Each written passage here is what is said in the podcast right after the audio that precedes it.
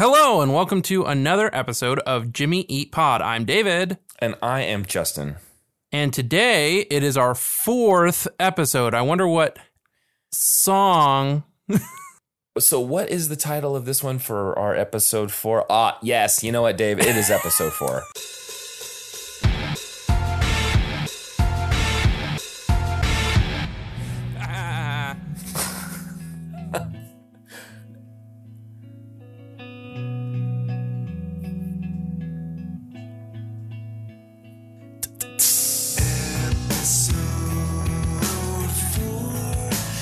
Okay, that was a rough one. That was way yeah. too early. I think I Did you like hear I- me doing the uh, the? I did the hi hat into the uh, verse.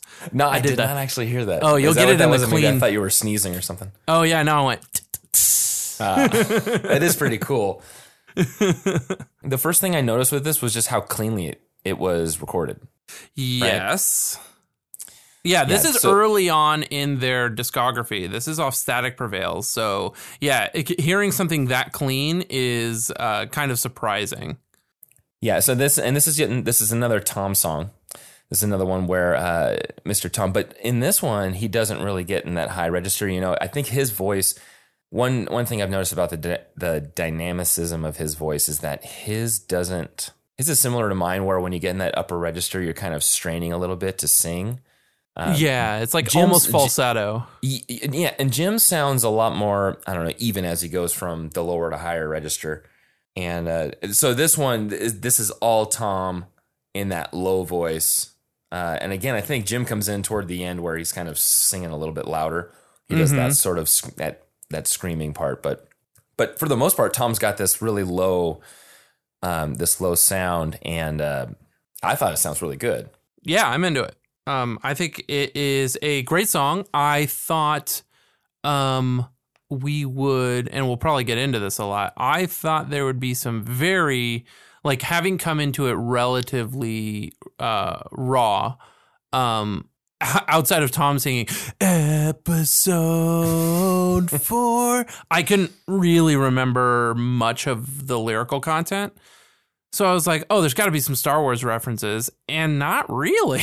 like, Yeah, but if you, yeah, I think you have to sort of uh, let your mind wander a little bit in that whole episode four thing. sure. Uh, so let's let's go ahead and bring that up. So this is this has got this has to be a song about Star Wars Episode Four, right? um, way- we'll get to it a little bit later of some ideas of what the song could be about. But Okay. off of the bat, if you're gonna call your song Episode Four, uh, i even in 1996, when the original trilogy was all there was, um, eh, you gotta assume that it's a Star Wars reference. Yeah, and and that was such I don't know that was such an iconic film for the late seventies, early eighties that I think there's no other in my mind at least there's no other sort of association of this episode IV uh, with anything else. Yeah, it's I not even the trying to of, number okay, for it. It's in Roman numerals. Like, come Yeah. on. right. Yeah. So and so let's go ahead, let's go ahead and talk about the the whole Star Wars thing. So I was going to come in with this argument that okay, there's I looked at when the prequels were actually released. They were discussed in like an interview with um, George Lucas in like 95.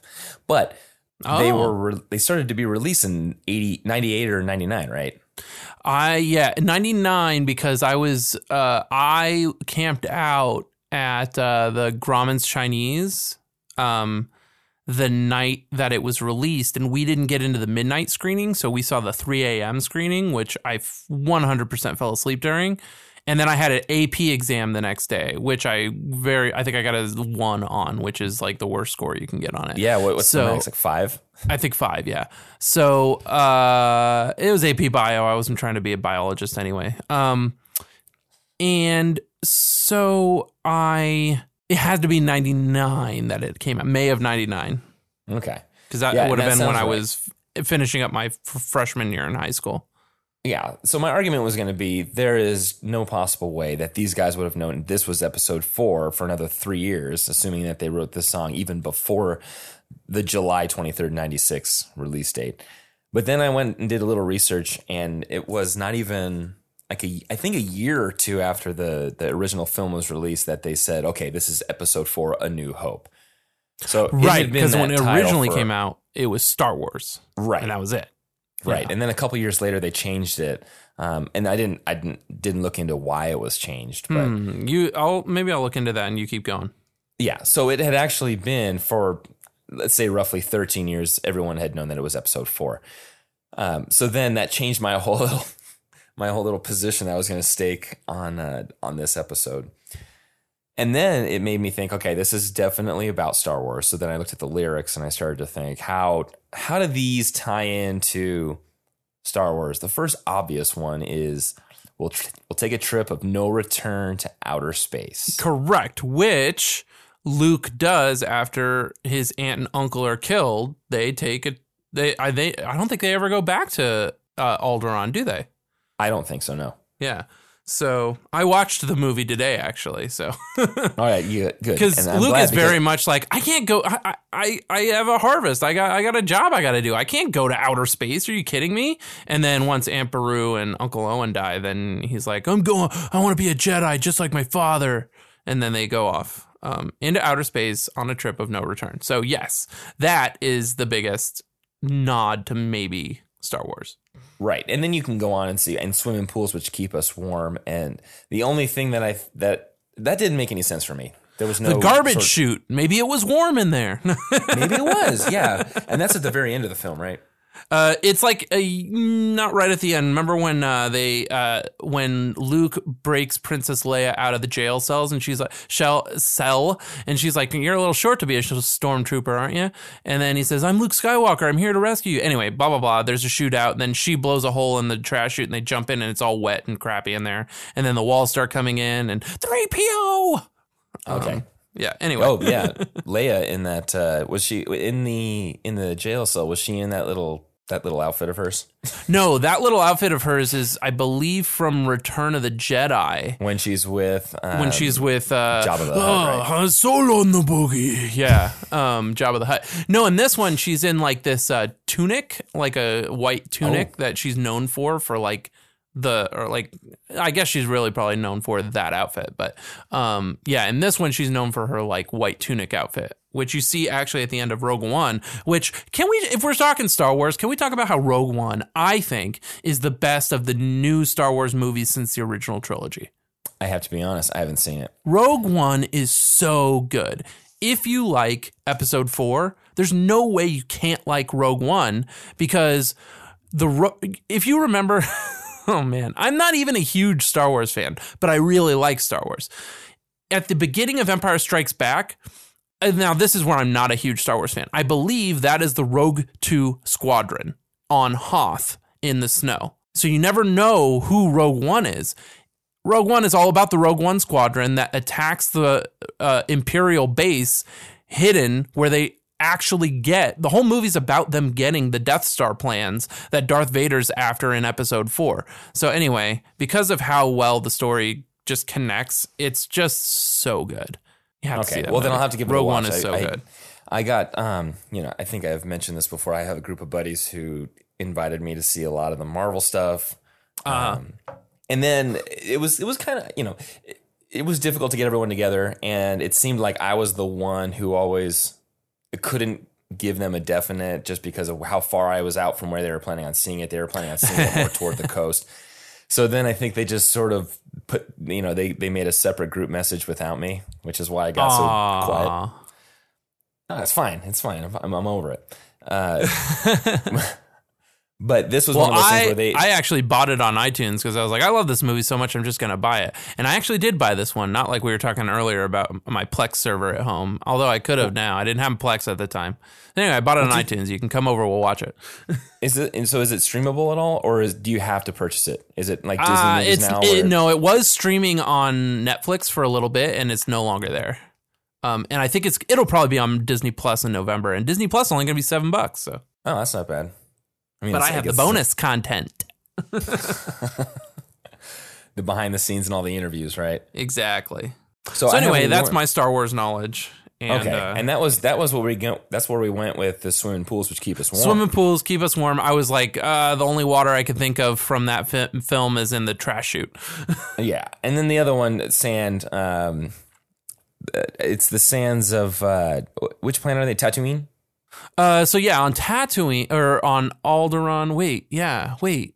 Is Mos Eisley on uh, Cantina on Mos Eisley? So notice I'm singing Blink 182 lyrics because they also have a song about Star Wars. Uh, Alderaan is maybe I'm messing it up. Maybe Luke is from Tatooine and Leia's from Alderaan, and they destroy Alderaan. Let me look up Alderaan. So where do the sand people live? The Sand People live uh, where Luke lives, which I thought was Alderaan, but I think I'm wrong. I'm looking it up. Yeah, Organa was there. Yeah, and they Senator Bail Organa. So Bail Organa adopted Leia when she was a baby. So my bad from before. Alderaan is not where um, Luke lived. Luke lived uh, on Tatooine, and Okay. yes, very sandy planet. Also with the Sand People and the Jawas. Um, it's a whole thing. So they reference Sand People. Well, in the lyrics, Yeah. no, they just have the oh, line Oh, okay. cleaned off the sand from off your feet. Oh. Which uh, I have another note about this that that really puts me off. Man. The word feet. I hate the word feet. If you- oh, okay. I thought that's what you were they mentioned off twice, cleaned. Oh off yeah, I thought you were off- misspeaking, but now I'm looking at the lyric and I'm like, no, oh no, nope, that wasn't cleaned him. off the sand from off your feet. And then I thought, when, once I heard that, and it kind of my my brain was stuck with that that line for a while, and I thought, how could they have rewritten that to where there was only one off? They could have started the word cleaned late into the line. You know what I mean? Yeah, exactly. Like Yeah, 'cause this seems like one of those- clean those- the sand from off your Yeah, it, this seems like one of those those sentences I would write if I'm trying to write an essay and make it longer. You know, like a couple. I got a couple Totally. words. I got to cleaned Yeah. off the sand from off of our feet as we stood off the ground. Uh, So yeah. that seems like the only mention to me, at least, uh, looking at the whole the, the lyrics as a whole, um, the only mention of anything that's it's remotely close to yeah. Star Wars, right? And that's in the chorus. So, I mean, there we are. I mean, maybe it was one of those songs where they're like, I don't know what to call it. They could have called it Disappear. That would have been a cool name. But like maybe they were like, ah, I don't Yeah. want to call it Disappear. What could we do? Okay, we got outer space, we got sand. Uh, episode four. but So even is this the, the song starts with the word episode four, leads us away from here. What's here? right? So Don't expect to find what you're looking. this Maybe might not like be a terrible film. place to get into it. uh, leads us away from here. Yeah, I don't know. Um, hmm. Leads us away from here. Don't expect to find what you're looking for. Hold on. Hold on. Okay. Vader takes on Leia's ship at the beginning of episode four, looking for the plans that she has just stolen, which you can see in its entirety in the film Rogue One. Don't expect to find what you're looking to. I guess not looking right? for. It's not, it's not looking for. looking to. Shit. I can see the light leading away from you. Light. I'm trying to p- tie this into the force, man. I don't know. We need to have. Was our guest a Star Wars head at all? Well, is there any light speed travel in there? uh, not on Leia's ship, but on No. the Millennium Falcon makes the jump to light speed for sure. And I mean, Luke and the first time you see it jump to light speed, Luke and Obi Wan and C three PO and R two D two and Chewie and Han are all on the same ship. Let's disappear. We'll take a trip in order. to- Okay. Uh, episode four leads us away from here. Tatooine. Don't expect to find what you're looking to. What you're don't expect to find what you're looking. I mean, Luke wants to be a fighter. He wants to join the rebellion, but he uh, uh, his uncle Owen tells him maybe next season. Uh, I can see the light leading away from you. Maybe it's like when uh, uh, uh, I can see the light leading away from you. I mean, that I'm trying to take the story slower, but yeah, maybe they jump in the Millennium Falcon, blah blah blah. Dance off time to the songs we've never liked. Now that's where it's like I don't know, man. Like Right, and that's where it makes me it makes me think of kind of uh, like a the Cantina. like a teen. You know, no, no, no. I, I don't know if that like a teen love song at that point. Where Correct, yeah. ma- and maybe it's it's Luke and Leia. You know, haha, they've got their little relationship that's that's going on there. that's right. Yeah. so those two lines, you know, the the first thought that came to my head, we'll dance off time to the songs we never liked and sing off key. That one in in, in particular, right? And sing off key, thinking it sounds all right. That totally reminded me of existentialism on prom night. Remember that Straylight Run song? Whoa, yeah. I barely Right. remember it though. You have to remind me. Yeah, it was one of those that I think it was was Straylight Run. One of the guys from Taking Back Sunday. Taking Back Sunday, right? Yeah, it's uh, Yeah. John Nolan, I think. Yeah. Yeah. So they had the the lyric in there, sing me something soft, sad and delicate, or loud and out of key.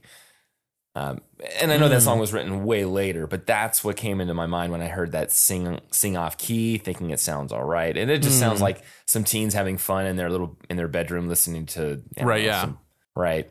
So that made me think that maybe it does have the overtone of Star Wars and interstellar travel, but it's also got that teen love song. So I've I've sort of written this off as uh, a, like a love song of sorts. Sure, yeah. So And then- anyway, and and you know, I almost lost my will to live. I lost my will to live, man. I lost my will to live. oh no, he says it's sucking my will to That's live. It certainly does suck.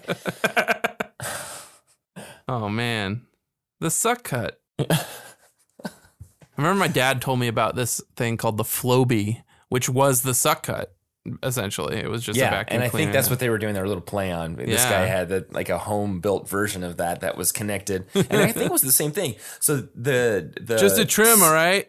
the suck cut had it was the attachment he was holding in his hand. It had the tube going to the backpack, which I think was the vacuum itself. yeah, And I'm pretty sure the Flowbee was the same thing. It either had yeah. I think it was some kind of backpack apparatus or something that you could walk around with. It's The basically like a shop, a mini shop vac. is an electronically powered vacuum cleaner attachment made for cutting hair. Um, it looks like it's still around. The Flowbee. Yeah. It was also spoofed in the film Wayne's World. That's the whole thing it gets on the Wikipedia entry? Come on. Well, let's listen to this. Okay, okay. This is called "It's the Flowbee." Before the Flowbee, only a skilled professional could produce a good layered haircut. Tens of thousands have been sold to satisfied customers. Why? Because it really works. Proper suction is the key to getting great looking haircuts with no cleanup. Oh man, I'm already sold oh, with yeah. this music.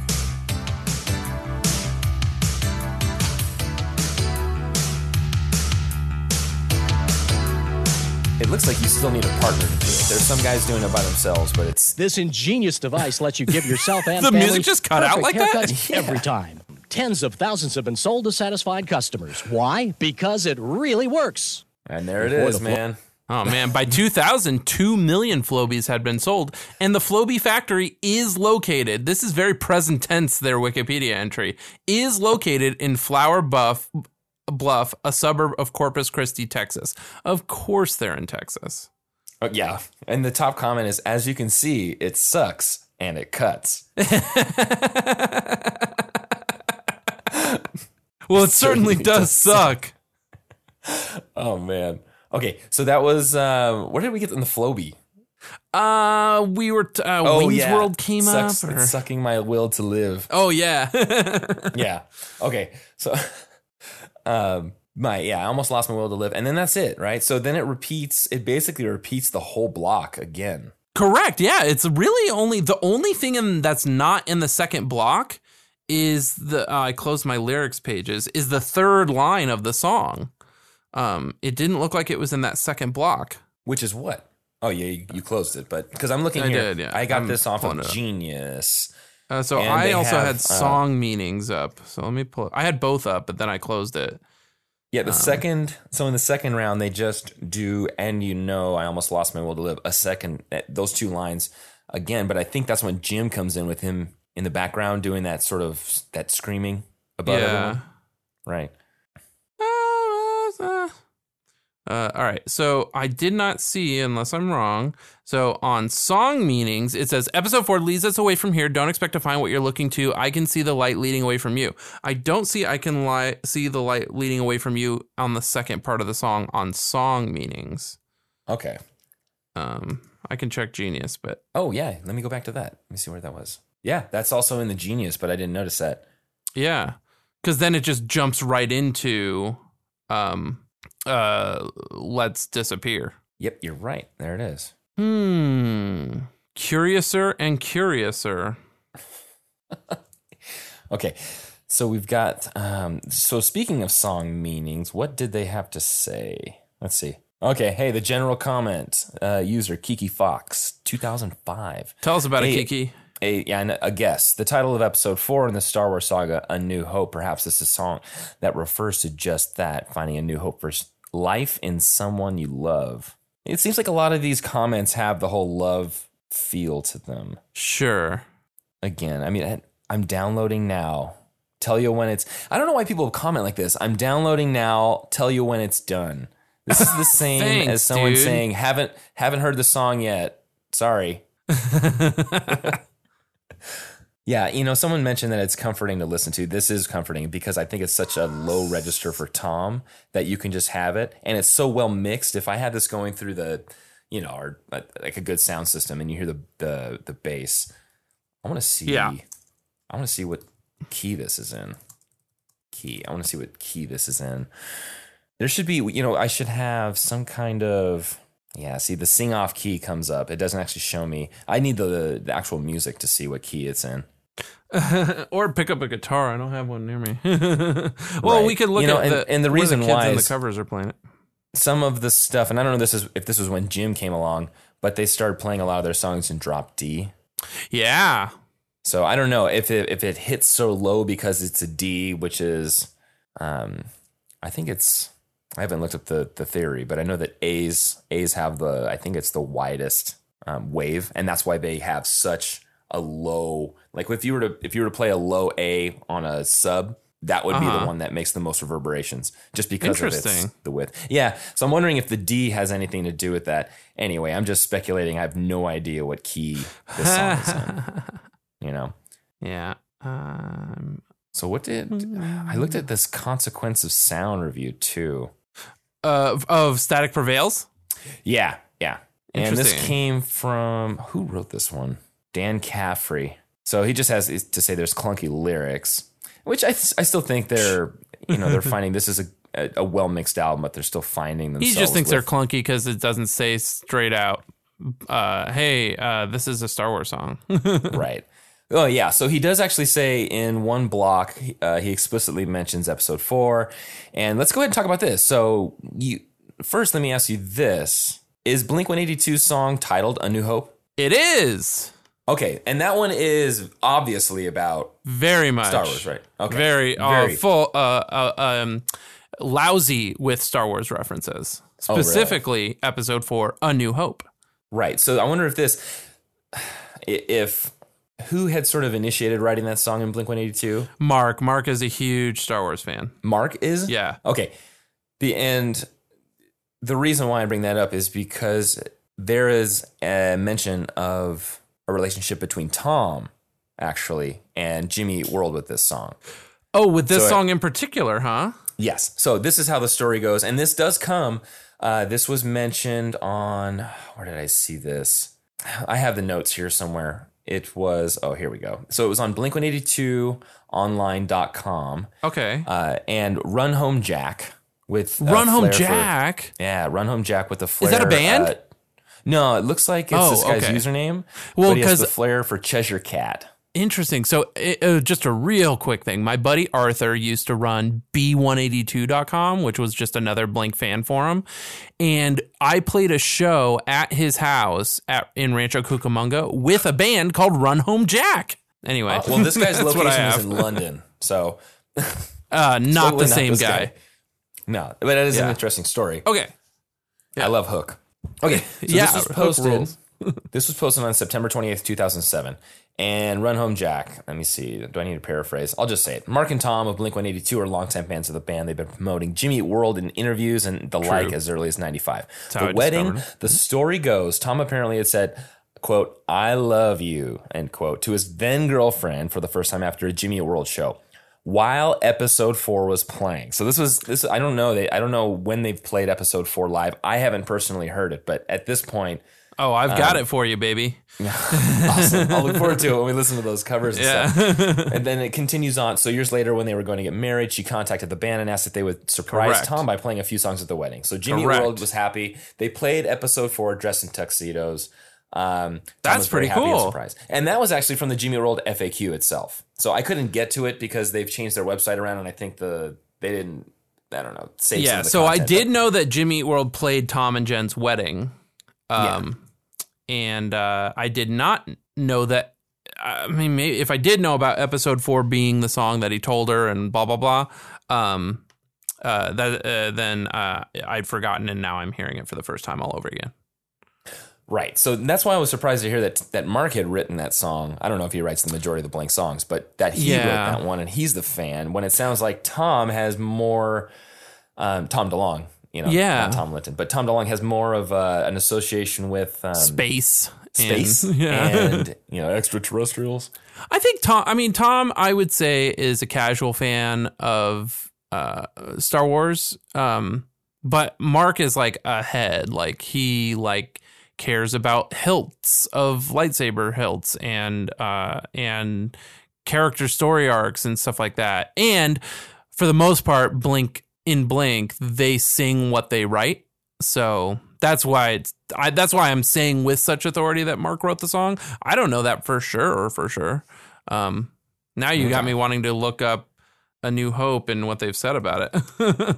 Well, I mean, you can go ahead and, look and search about that. Um, it, it just makes me think that maybe this, I don't know if this song had any play into how Tom sort of the road that he took with outer space. And you can see a lot of when Mark Trombino Angels- produced uh, Dude Ranch. Uh, did Mark Trombino produce? We Yes. didn't talk about who produced or when Static. Prevails So came this out was or anything. so but- just to go back to the stats, this was track six of twelve. I'm not even so I'm so unfamiliar with this CD, this album. I don't remember what the first five tracks were, what they even opened with on this. But yeah, it was Yeah. produced by Mark Trombino. I don't have any notes on where it was recorded, but it Uh-huh. could have been Unit Two. I don't know. I don't know if Mark went out there. If Mark does exclusive work in Southern California, then they probably did it out here. Um, Right. in the Uh, Burbank studios, right where you are. Yeah, right. um, I'm gonna look it up and see if I can find anything. Uh, Yeah, so Mark about it. Trombino produced it, which is probably why it was so well mixed. Yeah, Yeah, and just recorded to go back on the at Big Fish Big Fish and Sound City. Sound City. Sound City. Uh, Oh yeah, yeah. So that was um yeah, that was right by uh, the Northridge. Budweiser plant. And then Big Fish is in Encinitas. That's also the same studio that Blink recorded Dude Ranch Oh, okay. and Cheshire Cat. Sound City. You know, I and I, watched think that. they recorded Enema there too. Did we talk about this? Did you see Sound City? I did. I love Sound City.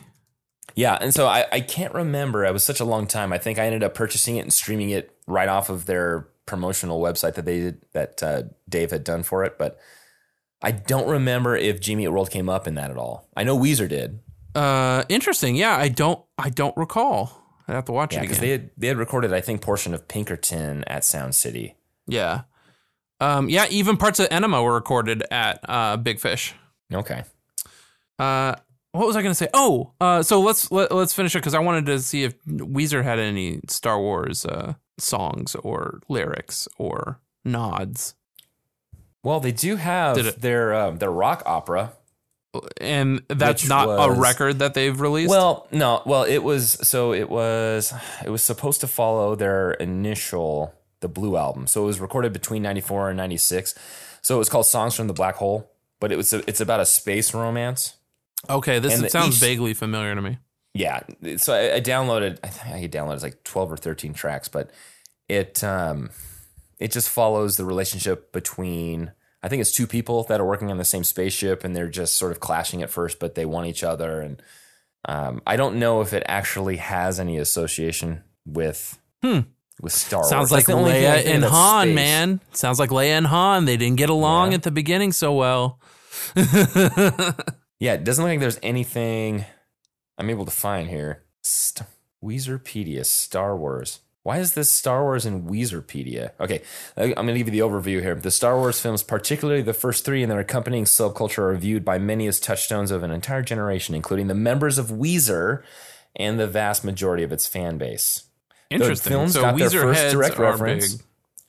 Yes, but so they don't actually mention it until 2017 with QB Blitz, and when they mention Hoth, and oh man, quarterback quarterback Blitz is so bad. Is that a song? Yes, Oh. and that was on Pacific Daydream, which I'm looking. I have right behind me. I have my press I think it's got it's a red um it's red vinyl. Yeah. Yep. Yeah, red vinyl. But oh man. So the, the quarterback blitz, just to go about that song, just to give you an overview. Okay. Um Quarterback Blitz is about another person in my creative life, a collaborator. That one's ultimately about the disappointment with the decisions that had been made and the feeling of why did I trust other people when I should have been going with my own creative instincts. Fast forward. In an October 2017 NPR interview, Rivers provided context for the algebra lyric, noting that he tried to get his wife to take a Khan Academy algebra course with him, but he she wasn't having it. Hoth, as referenced in the lyrics, is a planet from Star Wars Episode 5, The Empire Strikes Back. So that's it. It's just a mention of Hoth. I don't know where Weezerpedia gets that they. Um, I guess they just mentioned touchstones of including members of Weezer. Just I guess they're just assuming Yeah. that there's. I don't know how into it they are. So there isn't much. There isn't Yeah. much. If yeah, that they have said. I'm sort of still looking in the background at why on earth, like if George Lucas specifically said why. I mean, uh, people are just so long winded. Just tell me why he called it episode four once episode five was released. So that's what happened. That's when he named it, huh? So he did have the foresight to produce the original trilogy as a middle of a complete story. So in the late 70s it was that it was starting to be rumored that Star Wars could be 9 films. So, but I mean, I don't know. That's like I could have guessed that and it would have been. you know what I mean? Right. Like I don't know, that's Right. not as sexy as I wanted it to be. right.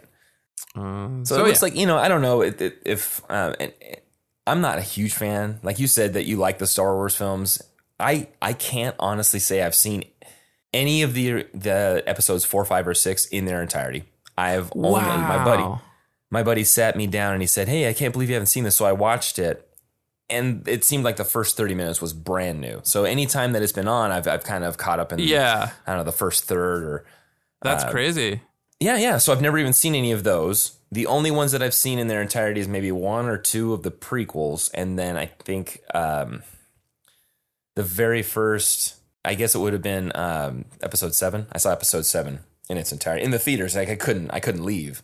I mean, and I didn't not like it, but it just, it, you know, it was it was neat. It was fun to experience, but it just wasn't really my my bag. Yeah. Huh. Well, what's funny is if you saw episode seven, then you pretty much have seen episode four because it's just about a carbon copy of the same thing. Okay. so I just text you a video um, that we can get to later. And you but I'm said sort of like, so for the the structure of this song. You had mentioned that "Let's Disappear." Are you considering that the chorus? well, yeah, I think so because they repeat it Okay. and it kind of like goes into like a different like sort of driving type of uh, like beat. Yeah, you're right. You can hear um, Zach doing the little ride there, doing Yeah. yeah. It's definitely different. I put down pre-chorus for that one. Uh, oh yeah, uh, from outer well, well then where is the where is the chorus? That I have down as "We'll dance off time to the songs we've never liked." Oh sure, yeah. I see. I almost thought that was another verse, but then he says that again. So it's like, yeah, it's almost like a maybe dance off time is like a post chorus. Maybe eh, you know, and I, I don't know how to I don't know how to notate that. I got PC for pre-chorus. P.S. P.S. yeah, PSC. yeah. Yeah. So okay, you had sent me. Let me see. So, this. All right. yeah. this is. Let me open this in here. So this And what I should do is send you this.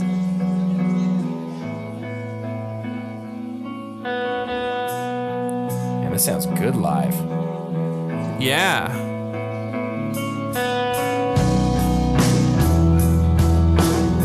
So Tom hasn't even started singing yet. Yeah, it's like extended intro.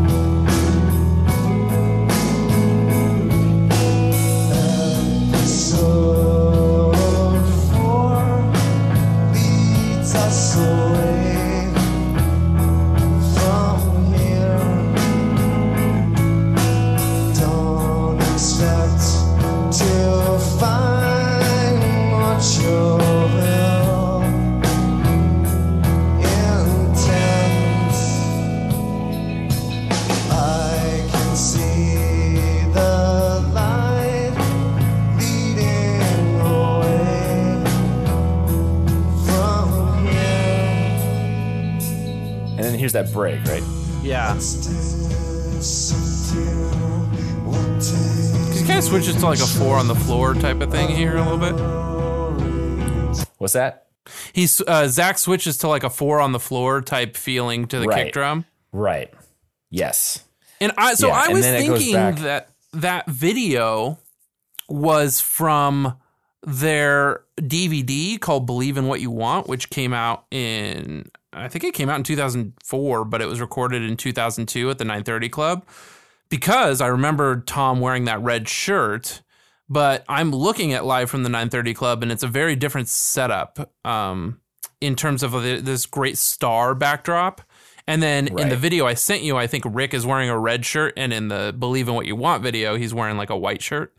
So it's not from that. I don't know when this is from, but I just looked at setlist.fm. They've only played this song five times on record. So, And one of those times, uh, Tom DeLonge was in the audience.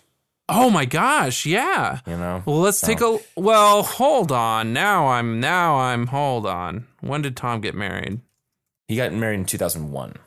Okay, so He got it's- married yeah, May 26th of 2001. I don't know how long they were. Oh yeah, I guess you could find when they got when they when he proposed, right? Yeah, Well, no, so that's different. the first record I have of Jimmy Eat World playing it, according to Setlist. Now, Jimmy Eat World wasn't really big before 2001, so I have July 23rd, 2001 in Phoenix. They played episode four at the Web Theater, so maybe they played it a lot before that, and it's just not logged on on uh, Setlist. But the last time they played it was in Kansas in 2005. There were two shows in September when they played it in Portland, Maine and Lawrence, Kansas, September of 2005, and that's it. Nothing since then. There was a festival date, and then three times in 2001. One was a festival date, one was in Rhode Island, one was in Arizona. Wow, three times that year, huh? Yeah. But if he got married in 2001, then he got engaged, you know, 99, 2000. And Right. so who knows what Jimmy World set lists looked like at that time. I do have, I mean, I have set lists going back to 94 for them, but, you know, it's very few and far between. It's one in 94, two in 95, six in 97, eight in 98, 26 in 99. By the time 2001 hits, then they start getting to 72 set lists, and then there's like lots and lots and lots. So but before that there's just not a great record of what the what songs they were playing at what shows Okay. but yeah not since 2005 have they played episode 4 and they don't really shy away from static prevails but i do feel like there's only a few songs from static prevails that they ever like dip back into So you and I were both at the Ventura Theater show, right? yes Yeah, so that was a full band. Do you remember when Tom? I think they may have come back. I don't want to say it was from a like a full on stage break, but they just kind of paused for a bit and then they did a couple of Tom songs in a row. Is that right? uh well at why don't i pull up the set list what year was that Oh man, I don't even remember. that well the ventura theater show was a futures 10 date so right wasn't it a futures 10th anniversary yes, yes. show. And Futures came out in 2004, so it was 2014 maybe. Okay, that sounds good. Take a look. Futures. Because I swear that that Tom had come out and I I hadn't been to a Jimmy World concert at that point where Tom had come out and sing and sung. So that was Sure, yeah. That was October. Was it October of twenty? Here it is, Majestic uh, October 2nd, 2014. And they played Futures just tonight. Work Kill. I mean, they played, you know, um, all of Futures. Then, yes, there was a break. And then the encore, they played Over, Closer, which we talked about on the Closer episode, Appreciation, Right. My Best Theory, and Disintegration. And then they play close with Bleed American and Sweetness. So, So Oh. no Tom songs there. Mm, No, but it, it could. it- It's possible that they didn't. Um, uh, that they didn't um, log the show in full. Maybe. No, I doubt that. They're pretty good. Wh- Where are you looking? Uh, I'm at Setlit. I'm on Setlist.fm. Yeah, that's pretty uh, precise. Yeah. I mean, yeah. I don't really see. Uh, yeah, because I'm not. I don't know appreciation off the top of my head. It's from Damage, so it's probably not a Tom song. Yeah, doesn't look like it anyway. If you remember Okay. Tom singing two songs in a row at that Ventura Theater, let us know in the comments below or on that tour. Yeah. You didn't see the Nokia date then. They also played that Man. same tour at Club Nokia, and I think You know, I went to there's- that as well. Yeah, I stopped. Uh, it was kind of around the time when you could get you could opt for having the digital uh, ticket sent to you, or you could get them mailed once. And I got it didn't ever happen to me, but I had a buddy who had that. You know, it was the the discrete envelope that has it's it Yeah. looks white, but he accidentally it didn't get stolen, but he accidentally threw it out because he thought it was. Ah. you know, you don't really know because they don't want to announce that it's tickets. So I stopped getting tickets. So I, I used to be able to reference my ticket list. I had a bunch of tickets in a, you know, like an old pencil box of mine. But I don't even know. I I don't know if my email goes back that far. Trying to find those Yeah. tracks. Man, they played so many more songs at the Futures tour at the Club Nokia than they did at the Ventura Theater. They played 22 songs at Club Nokia. Oh man. And then I think I went to the Marquee the day after, and it was pretty much the same set. Yeah. 22 songs. Yeah. Yeah, the, the earliest ticket I have in my um, in my mail is September 28th, 2010 at the Fox Theater in Pomona. Yeah, I was at that show. That was the one that uh, I think we talked about it. Uh, we were Yeah. promised jetpacks opened up. Oh, they were Yes. so good. Yep. Next one was at the Palladium. I guess there's a lot. I, I'd have to look at what. Yeah, this is September 20th at the Palladium. This is when they released Damage, and that was 2013. So I took a little bit of a hiatus on the on the Jimmy tours. yeah, there it is. So it was the Ventura Theater was October 2nd, 2014. I've got yeah Futures tour. Yeah, yeah, yeah. It's one of those early ones. I don't think I've I've seen. I don't know. I'd have to go back and look at this and see all my all my tickets in my inbox. Okay, so this one again. This was another early track. There's not a ton of covers. How many did you find? Okay, gotcha. Okay. So before we get to covers, there's a few things. Because, yes, there aren't many covers, but I did find some interesting stuff.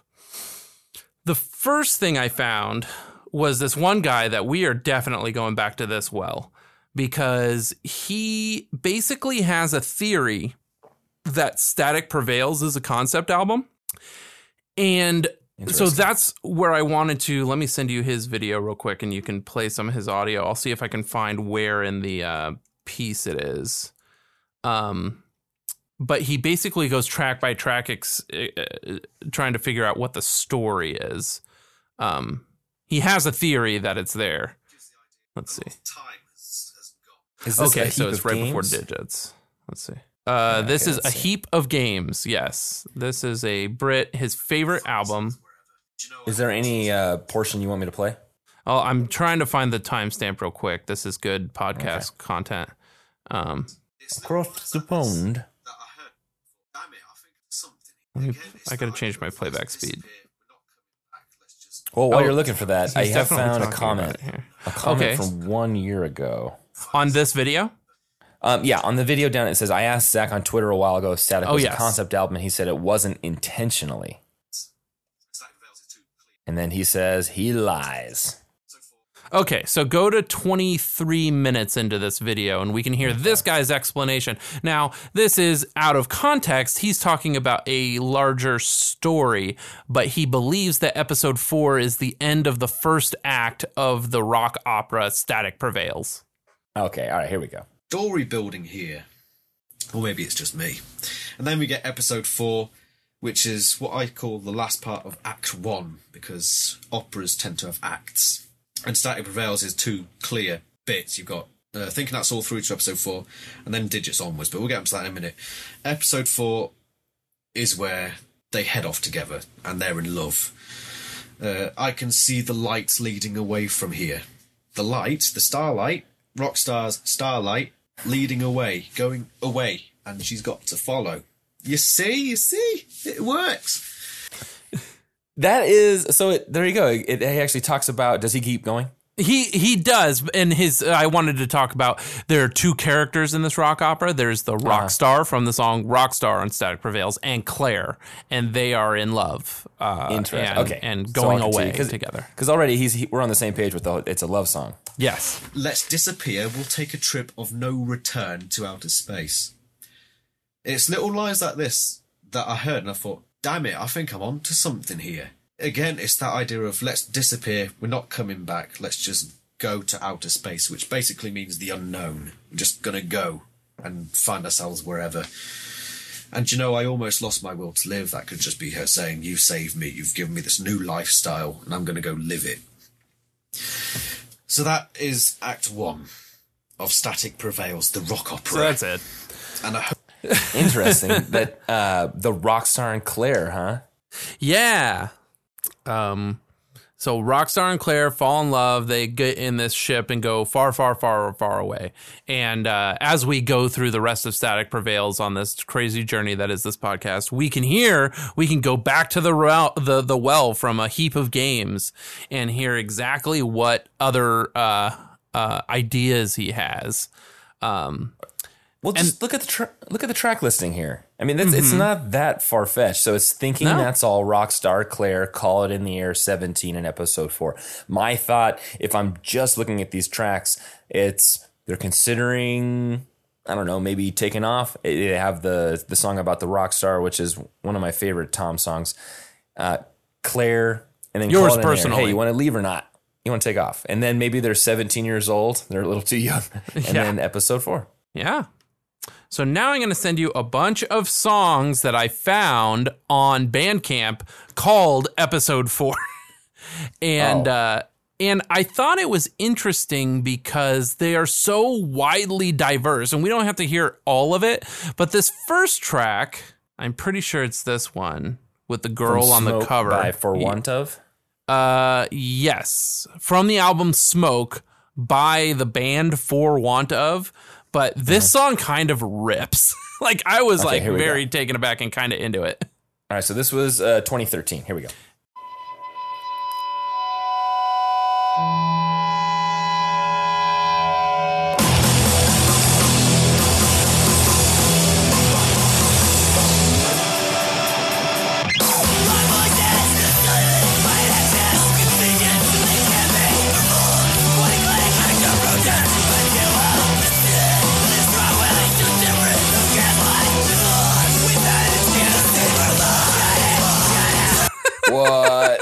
That's like I mean, here's the thing. So I went I went through all of these tracks hoping like, oh, maybe they just didn't put Jimmy Eat World cover on it. So let me listen to all of them, which I did. This one really stuck out because I was like, hey, this could be a white belt cover of the Static Prevail song Right. episode four, and I just would not know. but um, I kind of love the guitar playing, like that sounds like old like 1960s computers. I feel like that's really in right now. Um, You think so? So I was just listening to The Advantage the other day, and they have a lot of that that follows the, you know how they would program with keyboards or, or program with with probably computers or something the actual tracks in these NES games, so they could do these really Yeah, fast yeah, yeah, yeah, melodies. But they would re- they would recreate that. Um, the Advantage would with their guitars, and that's exactly what their sounds sounded like. It's just you know it just sounds like really the guy's looking at his guitar trying, trying to make sure he doesn't miss any of the notes. love that kind of sound. There's uh, there's all these bands that I'm kind of I uh, I casually listen to. Like there's one called Posture Posture and the Grizzly. They also do that with the guitars, and I kind of love it. It's like I don't know how to play guitar like that, but I love that somebody does.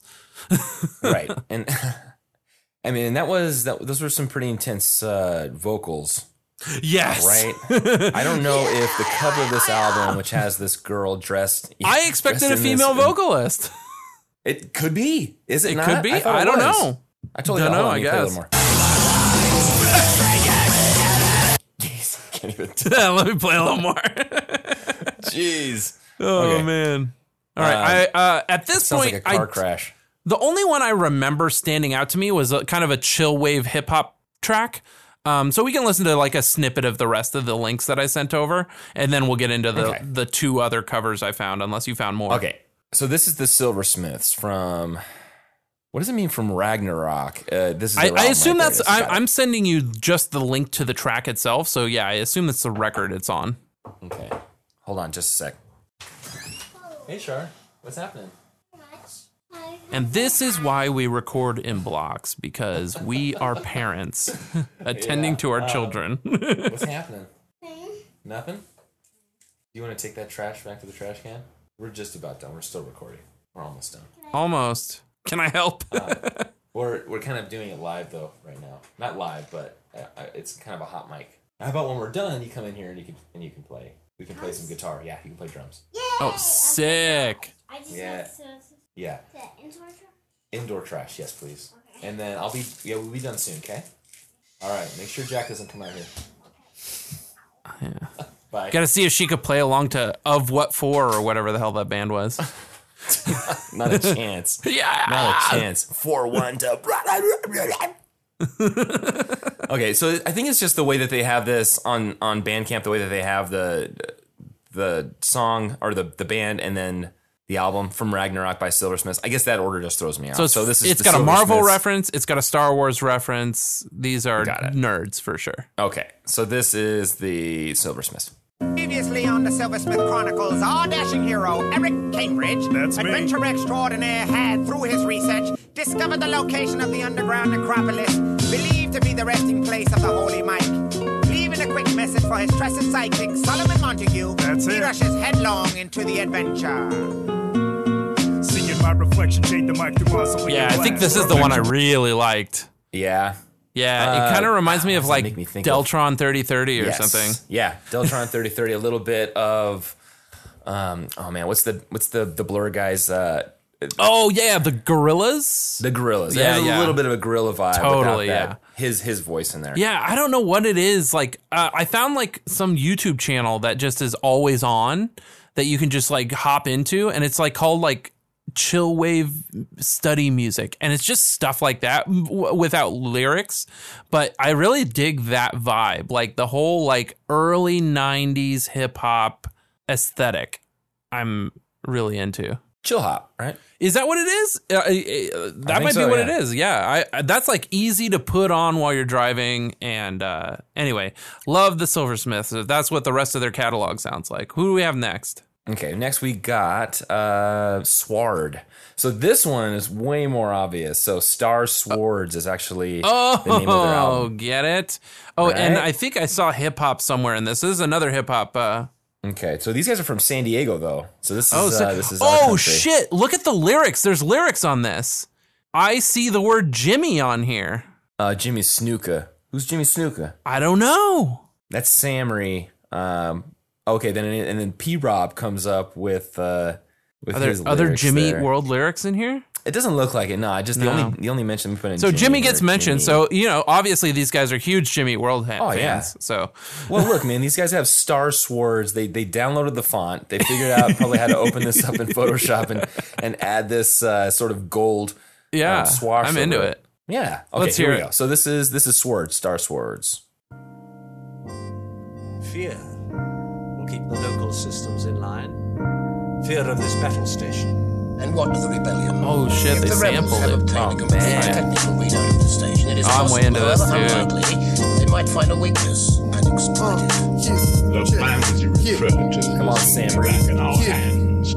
Taking a trip down memory lane like 1994. Back in the day before the whip, the chips and grimy flows, the pen scribbling, filling the papers with sketches of heroes. Was always on that solo, never models and roles around my dome beside them dollar minus once an issue. My issue was rather focused on Oh, that's so good. Hold on, play it for like one more second. I want to hear the Jimmy It's when dreams are context. flying like Jimmy Snuka or Tony Stark and close my book up. Oh, okay, Snuka another Marvel Stark. reference. I don't know who Yeah. Jimmy Snuka is, but I know Tony Stark is Iron Man. Okay, that's Let's cool. I love Snuka. that. That is good. I fucking love Uh, that. Jimmy Snuka's a f- oh a professional wrestler from Fiji. Jimmy Oh. Superfly Snuka. cool. Oh, he must have been a wrestler. So it says WWE honors the life of Superfly Jimmy Snuka. Oh, R.I.P. he- oh, Yeah, man, 2017 in Florida. shit. Yeah, it looks like he had a a good career making movies. Worked with Roddy Piper and Rikishi. Oh, sick. Was he in They Live? Uh, you know what? I don't. I'm gonna look right now. Let's see what his. can we see what his Jimmy Snuka's IMDb? Because uh, they live was what was that? 84. Yeah. 80, let me see how far back this goes. Um, no, it just shows a lot of wrestling stuff. No, I Doesn't don't see him in They Live on his uh, Wikipedia. All right, cool. I love Jimmy PCW. Snuka. Yeah, he's an old Okay, so feller. that's, that's Jimmy Snuka.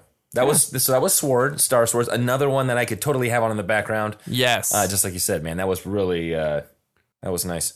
I dug that. Summary. So hacker. Oh wait, Let's hold on. Before we jump into the next one, I think Oh, Wes needs a new man. movie.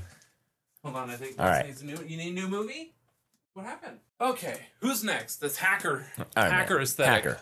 Hacker from Russia. Yeah. Okay. oh so my this- god, this person 100% influenced the election. Oh man, you're right, dude. They're being so obvious, man. They're Oh just my throwing in our face. god. Extreme hacker Uh, energy here. So he has discography. It says psychedelic schizoid soundscapes uh, was his most recent release. That was January of last year. That was the Now, name what of would the you say, album. what would you say this um this con- this not a, it's not a contraction. This uh, exp is that experience 46? Oh, yeah. Um, or would that be expiration forty six? I don't know, this guy's man. so deep. He's so deep. I don't know. Okay, so this is definitely this has the visual I'm seeing. Experiment 36, I think, is the one that makes the most sense. Experiment. There you go. 46, That makes way yeah. more sense, especially with his psychedelic schizoid sound soundscapes. So it says uh, Yen Yemin's hacker. Okay, so experiment 46. The visual I'm seeing on this album cover is it looks like uh, snow from TV snow over a rainbow, right? yeah.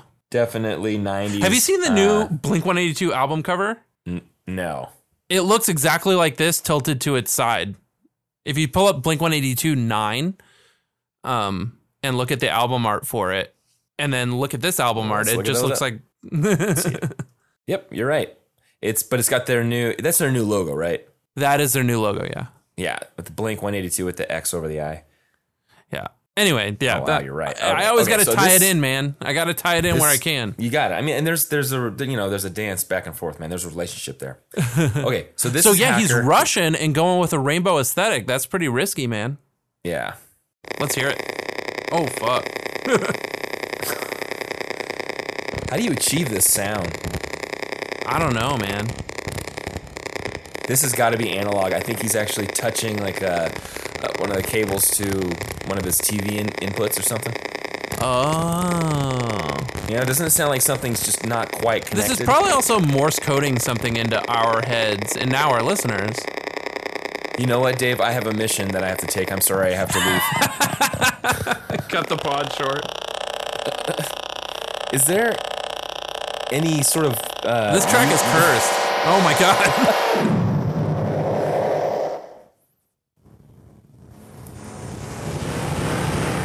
Jump to the end. Let's see what happens. Where where does it go? Does does things ch- change? All right, here we go. Nope. Oh my god. No.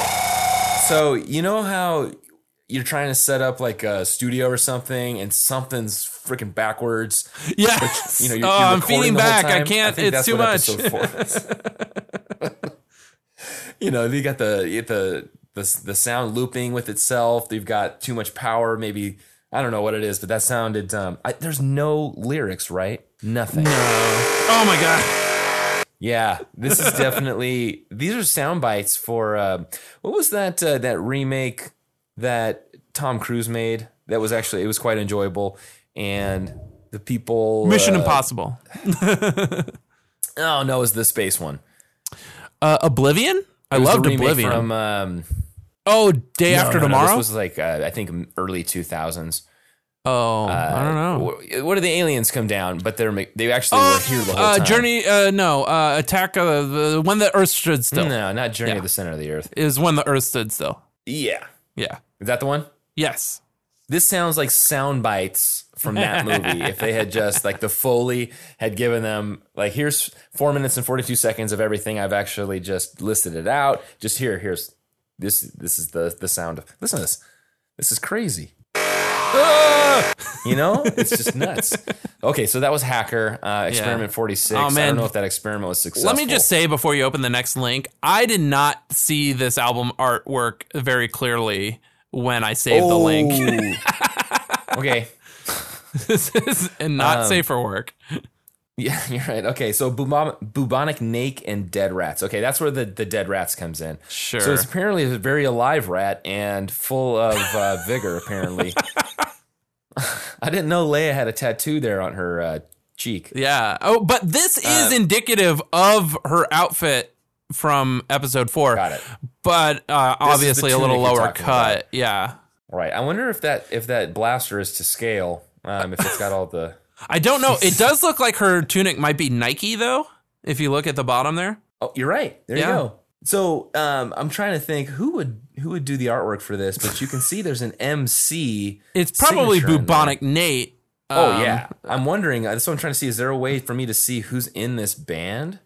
Is there an MC like like Master Chief or something? Oh yeah, I don't Little know. Moniker he goes by. I'm Uncle sort of skimming the lyrics, and this is very, very much. Uh, These guys, okay, so to, these uh, guys are from Lancaster, California. There is Oh, not man. a lot going on in Lancaster. No. Okay. Lan- I think Lancaster is part of the basin. There's just it's very dry. Yeah.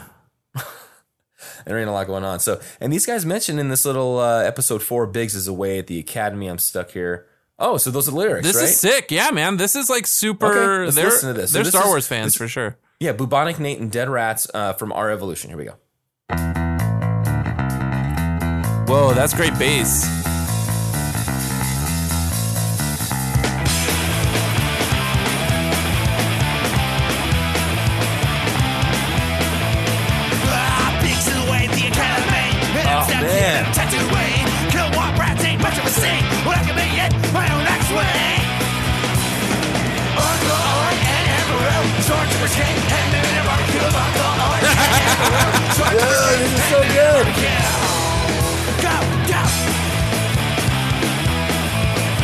Okay, you have So- to vi- you have to visit their Bandcamp for two reasons. One, the album artwork, um, right, and two, the lyrics for this song. I mean, just the way that they sing it. So it has that whole uh, what would you say? It's punk punk rock vibe. Yeah, I, I yeah, it was, it was a pretty straightforward like punk rock vibe for sure. What's interesting is the artwork on episode four is very specific because the album artwork is different. I prefer, I think, the episode four artwork, which is problematic in most ways, but Right. um, I dig the more uh, cartoon aesthetic. I think it fits Yeah. their like punk rock sound. Right, right, right. Um, this is definitely punk rock. I think they went with Boy. this song or this topic because of the Womp Rats, and they are uh, the Dead Rats, or Dead Rats is one of the two people in this. I'm not. I don't get the whole aesthetic of this band, but uh, I'm gonna say that the Rats, the Womp Rats, really got them into this uh, this topic. Could be. So these guys, look at that picture in the top right. So these guys dress in uh, white collared shirts and loose neckties. Oh, play like what? Yeah. Yep. It- oh man. Okay. So if you click click on the actual image. Oh my um, god! These guys oh my look god! like they have day jobs, maybe selling insurance. Except for that guy on the end is 100% like the the like he works in like an a cubicle office. The Yes. the the fourth guy there, the small one. You're talking the guy on the right. Yeah, with the He might actually patch. be the intern that gets coffee for everybody, and then he just yeah, stumbled yeah, upon yeah, these yeah, three yeah, dudes. yeah. Like he Yeah, for so sure works guys- at like Initech or Initrode.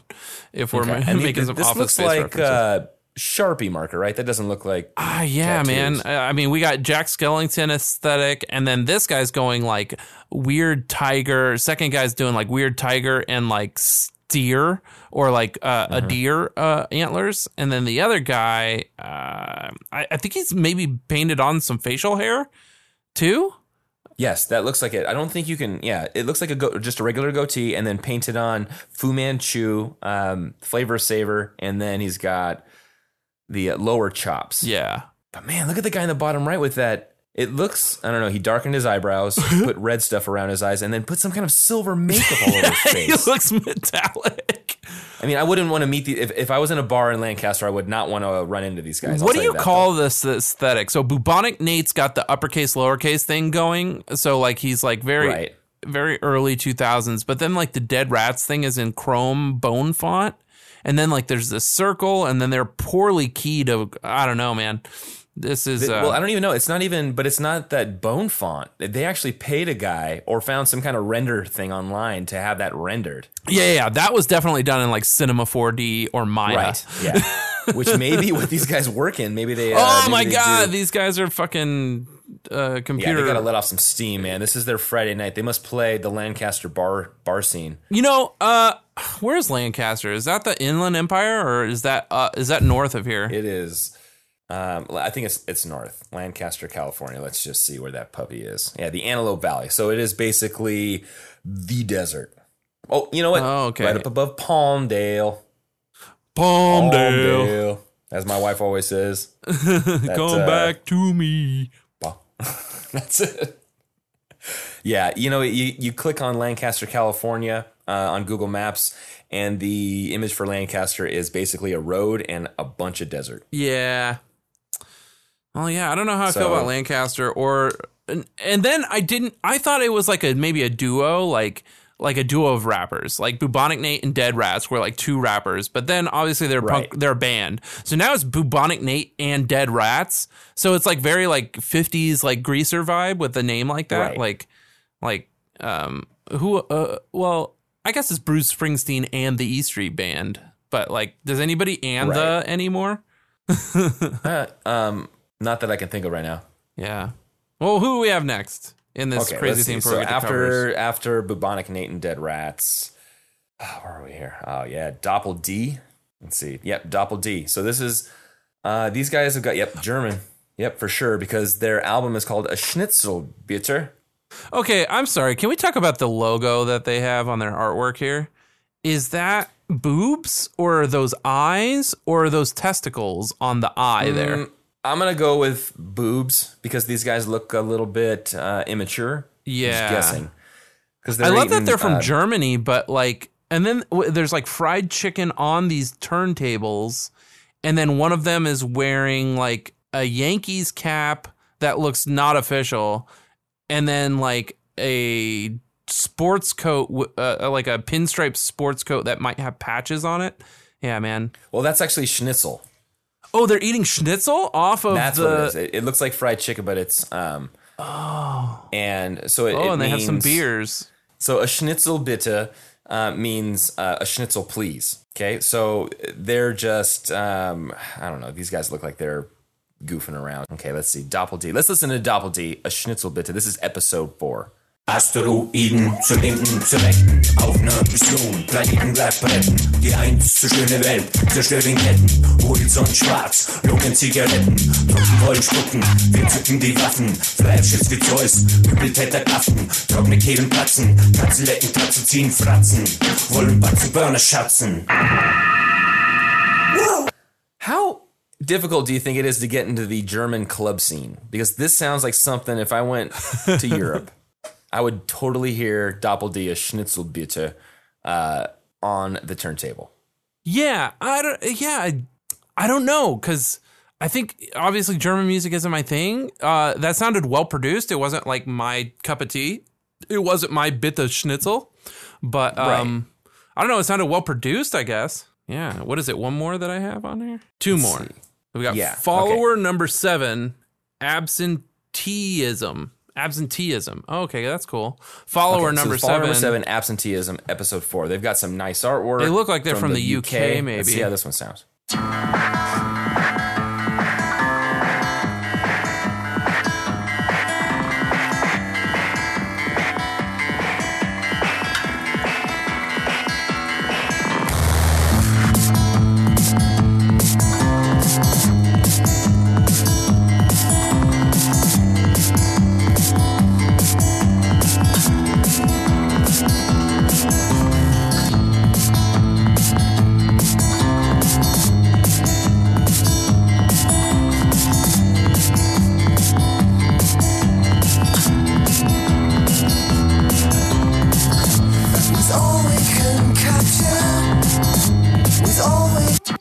That was good. I didn't know when they were going to come up with the lyrics, but I sort of paused it right when they started. Yeah, yeah. um, it was really sounds like um, like when you get a new recording set up and you're like, oh, I want to lay something down, and then you're like, you lay it down, and you're like, oh, that was actually pretty good. Let me see if that's what it yeah, reminds me because it sounded like they had the uh, they did a loop. They picked out one of their loops. Totally. Okay, that was follower seven. This is the last one. Is hype mom. Okay, all right. So this is hype mom. Peep it. Okay, let's see. All right, hype mom by Two Song. Not to be confused with Two. Two Oh no, hype. Mom. Uh, let's see. Episode four from the album Two Song. So there are only two Right. songs on this. Um, oh Must be. yes, that's right. Because one of them was called Stairway to Heaven. So I was like, oh, this has to be a cover then. Uh, it's not. No. was it disappointing? I was. Oh, I don't remember, but I remember it not being a cover. outside of it not being, you know, a cover. Okay, I'm, I'm interested to hear this. So, Hype Mom, uh, two song. This is actually a short track, so it's only a couple of minutes. Let's hear it.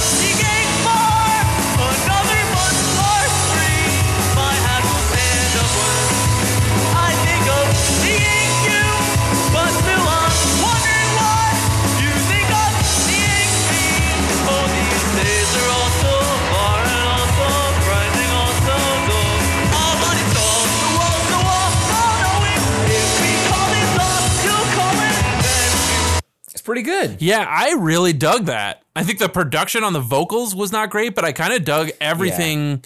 I dug his uh his uh uh um vocal melodies were kind of like not um traditional and they were still good. Did you see Hype Mom's like artwork? Yeah. Okay. So this is Is this oh, from Boy Meets World or No, this is the. It wasn't a spin-off, but it was when the brother after that show had concluded, or actually it was there. Um, and what is his name on the right? But he's one of those brothers of it's a that's young, um Michael actor. Mike uh, Michael Lawrence, I think. It- Joey Joey Lawrence's brother. Lawrence's Yeah, younger brother. Yeah. Yes. And then the other one Yeah, I so thought was their was, spin-off. uh, the other one I thought was from Boy Meets World, which is what I thought it was Sean, uh, not Sean. Oh wait, so but they were both on Boy. Meets World. So was it a spin-off of Boy Meets? Was it Mike? Was it mean, the Matthew, redhead is not Matthew. Lawrence? Was it Matthew Lawrence on Boy Meets World? Um, I, I don't think so. I think this is a different. This is either a spin-off or, um, let's see, Boy Meets Matthew World, Lawrence for then we can sure was on. Boy Meets yep, World. He was. Yep, you can see it from. You can definitely see it from the. But who's the redhead? Yeah, I don't know that. so I don't If you go know. to, it's not Ryder Strong. This Let's look up Matthew Lawrence TV show. Right. So Matthew Lawrence around the same time. Hey, my boy Matthew. So this was Brothers on the Frontier, Blossom. This is so he's after Blossom, bringing up Jack. No, yeah, this was after Blossom. Was the show called Hype Mom? Um, well, so Boy Meets World. I don't know who the redhead is. I have no idea. Uh, now Maybe I gotta find this out. It looks like a part of a show open because it has the closed caption thing on it. They're Right. like kissing this girl on the cheek. Her aesthetic is very like 2000, like 99, 2000. Yeah. Um, I'm gonna look, and Well, you- he, you know what? Oh, he was on Lawrence is gonna be in Brotherly. Love. You're thinking this is after Brotherly Love. So I'm Brotherly Love was Friedle, the who's the show he guy. did from 95 to 97. And who was on Brotherly Love with him? It was the three brothers, right? Joey, Matthew, Andrew, and then a bunch of other people. Yeah, he he was Eric Matthews. Um, Mr. Matthews. So that is Eric Matthews, right? yes, it so, is. Oh, so now we need to see what else Eric Matthews was in because that's where that's where we're gonna see what else they worked in together. Right. IMDb used to have a way that you could say, "Oh, show me something that these two yeah. people were in," and now they don't. It was in it's Matthew Lawrence, right? yeah, Will Friedle is who we're looking for. We want to see what Will Friedle did in the turn of the century. Go Fish was some TV show that he did. Oh, this could was it be Girl it. Meets World? I'm sorry. Was it Girl Meets World? Girl Meets World No, was, was the sequel That that, was- they did. Yeah. Yeah, you're right. That was just recently. There is this show called Go Fish. Let me see if Matthew Lawrence was on it, but I didn't see him on it. Third Rock from the Sun, Zeta Project, Boy Meets World, The Wonderful World of Disney, Zoe Duncan, Jack and Jane was a TV series in '99 with Will Friedle, and Selma Blair was on it. That's not Sarah, Selma Blair, but I want to see if Matthew Lawrence was also on this show. Well, there's Will Friedle, but he's cast, and he's so low. Will Friedle and Matthew Lawrence show. Well, I'm just gonna do a search for Matthew Lawrence, Will Friedle, redhead. There you go. Rachel, when I feel old, uh, Rachel from Boy Meets World is doing porn now. Interesting. Rachel from Boy Meets World. Who is she? Let's see if that's the redhead. So she is a redhead. It's not the same one, is it? Is this? Rachel no, they, McGuire. they look different. So Maitland Ward. Oop, it might be. So it's just a clip from Boy Meets World then. Yeah, basically. So it is. Yeah, Rachel from Boy Meets World. Were they both like into her, like as characters? Oh yeah, I mean I see Eric with her a bunch. Yeah, yes. yeah, yeah, yeah. Okay, that's her. Oh, here, we look, I found it found. I So found another clip from the same thing. Here, I'm going to send it to you right now. Copy link, and I'm going to send it to you now. Bam, just another shot of the same image. There it is. Okay. Kisses Rachel. We figured that one out. Boy Meets World photo. Eric and Jack kisses Rachel. So she is doing porn now. Um, this is from an article uh, yesterday. Oh, so this is a newfound development. This is yeah. She just came out in a um, blacked, um, which looks like some kind of magazine. So blacked is coming this Saturday. To get a free preview, and she, I believe, she's in it. Okay, So another another tasty tidbit of the show. You can go Awesome. off and um, Well, episode four Yeah. probably had the if they had a crush on her before, boy, will they be happy. Um, so now I've got two covers. What do you have? Yes, I got two. So one of them has attempt in the title, and Yes. the other one is our boy Pluto Fratelli. Yeah. All right. Cool. All right. Let's So hear. this isn't Plu- Pluto Kinda Fratelli, learn. right? Is it? Okay. This one was recorded, yeah, just four years ago. All right, here we go. Pluto Fratelli, episode four. This is uh, Pluto Fratelli. Um, Thanks. This song's called Episode 4. What's this angle? I don't know. It's not flattering, though. You got to get above your head. That's selfie 101.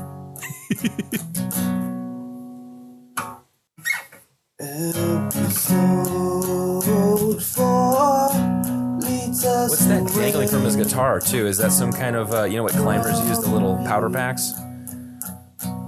Oh, maybe. Is it a rosary? I can't Or is he tell. just holding- He's got a ring on his middle finger, and it's giving me anxiety. Oh, it looks like maybe Because he's it's on his reading the middle finger? lyrics. I kind of dig his hair. I can see the light Yeah. leading away. What's uh, what's that shirt he's wearing? Uh, it just went green on me. Let's see. What is that shirt? Did it say something about cops? Rules? Outer space and swimming pools. Pop punk is pop pop punk something. Yeah. Pop punk sucks. I think. Whoa. Hey, hold on. Oh, man. Come on, buddy. Come on, Pluto. And I think there's a picture of Mark Hoppus on his shirt. No, it's not. Is that. Yeah, it does say wonder if there's a pop punk sucks that, with. American flag and somebody in front of it. Yeah, I wonder maybe back at the beginning. Episode 4. It's uh let me see. Yeah, so it says pop punk sucks and it's got a picture of is that did you say Tom DeLonge? I thought it was Mark. It looks like someone But in front of the uh, American flag. Correct. It could be comped, but I'm thinking it's like remember there was that band that did that like 1985 uh, like Wheatus? Was it Oh, I got a copy of it here. or Bowling for Soup? I think it's one of those guys. So here's what it is. Um, if you went to so what what is Wanelo? Is that where you can sell your own T-shirts and stuff? Oh, I don't know. You found the shirt? Like, uh, Teespring. Yeah. So it says pop punk. I'm gonna link you over to it. I mean, let me try not to Hell say yeah. this uh, copy image. I'm gonna send that out to you so you can take a look at it. So it says pop punk sucks, and it's got a picture of a guy wearing a shirt with maybe the original pop punk sucks of a guy holding up the devil horns. So it's oh, it's a Real shirt. Friends shirt. Uh, Real Friends is a pop punk band. Okay. I see. And so the the This guy is wearing meta. the shirt in front of I see. Yes.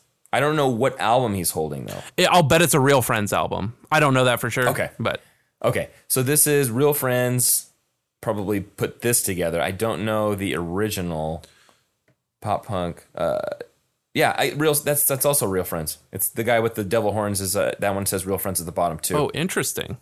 Pop punk sucks Heather Gray. See on merch now. I want my merch. It's English. Hello. Yeah, I don't know. The guy just looks like he's kind of uh, doing a uh, speaking at youth group or something, but doing the devil horns.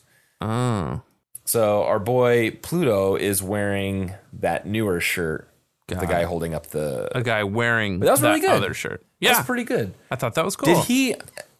You know, it, it's tough to tell, but you know when they went into that little breakdown where where um, Zach does the four on the floor thing, did it sound Yeah. like he played off the wrong key or wrong note?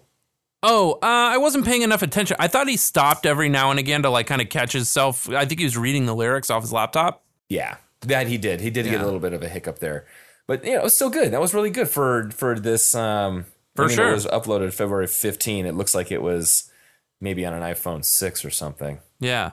So I will say special. that it looks like the first chord of our next guy, kinda learn, Yes. suck less than me. Um, uh, it looks like he's playing an E in this first frame here, but I don't know if uh, Right. So maybe the song's an E, or at least his version. Maybe that, and that explains maybe that ex, that explains the the depth of that first note.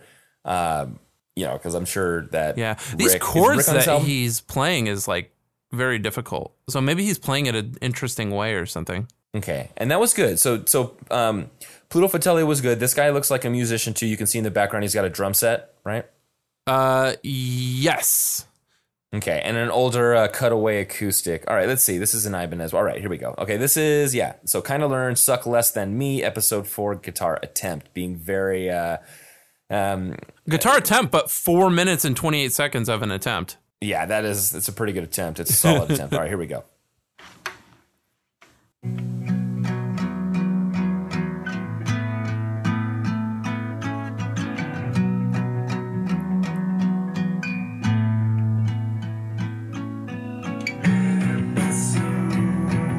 Oh, he's playing with it. Oh, I see. I see. He's got the backing. Well, he's got it just playing with him. Because yeah, so it looks like he's doing a great. bunch of string tell if it bends I can't hear. Yeah. Oh, there it is. I heard him.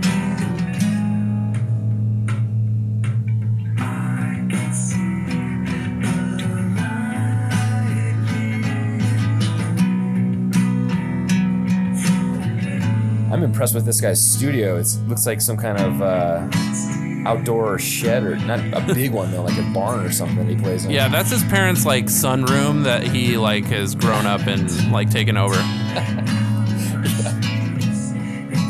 And if And they blow a fuse, uh, like he's the one. It, it's uh, been built after everything else because you've got those wires poking through the wall up at the top. yeah. They probably just ran ran some coax and uh, and some Romex like right across the house. They just It's tethered probably not to code, this yeah. Yeah, I would. I This would is to probably not yeah, to it's code. The fact that you can also see the uh, the roof sheathing up there.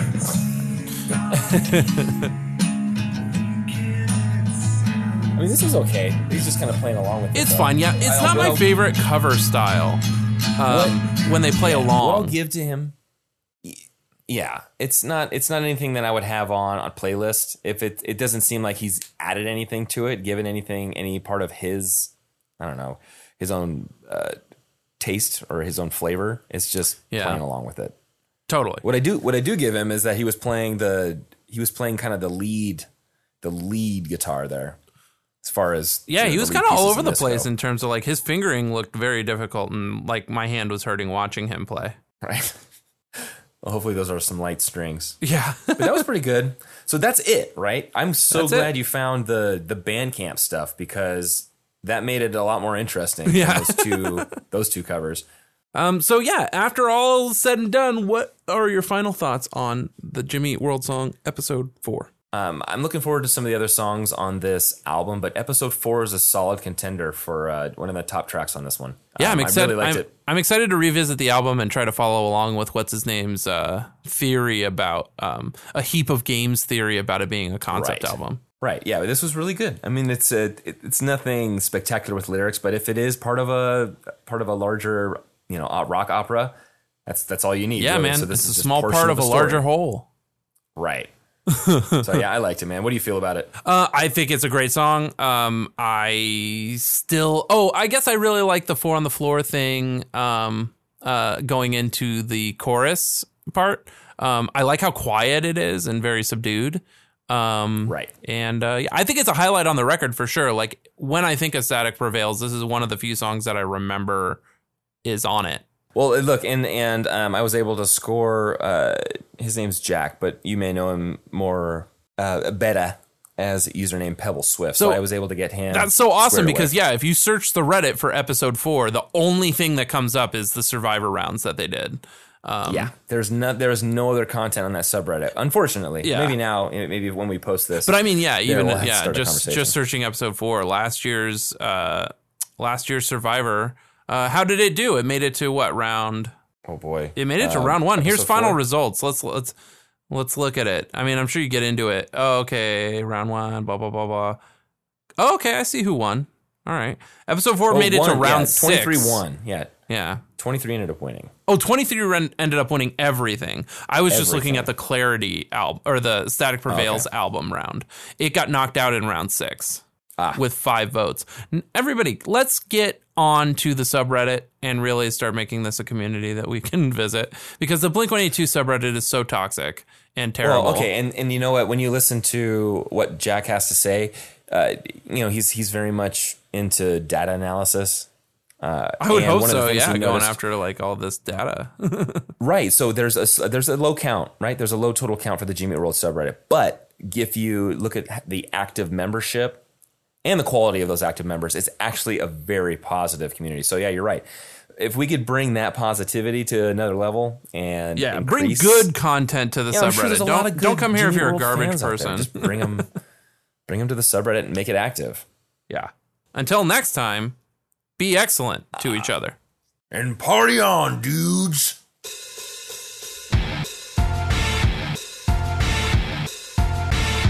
Today, I wanted to welcome Jack, also known as uh, username Pebble Swift, on the Jimmy Eat World subreddit to the Jimmy Eat Pod podcast. Did you want to? Did you want to take a moment to tell us a little bit about yourself uh, and your, I don't know, like your association with music and maybe what you like to listen to? Okay, sure. Yeah.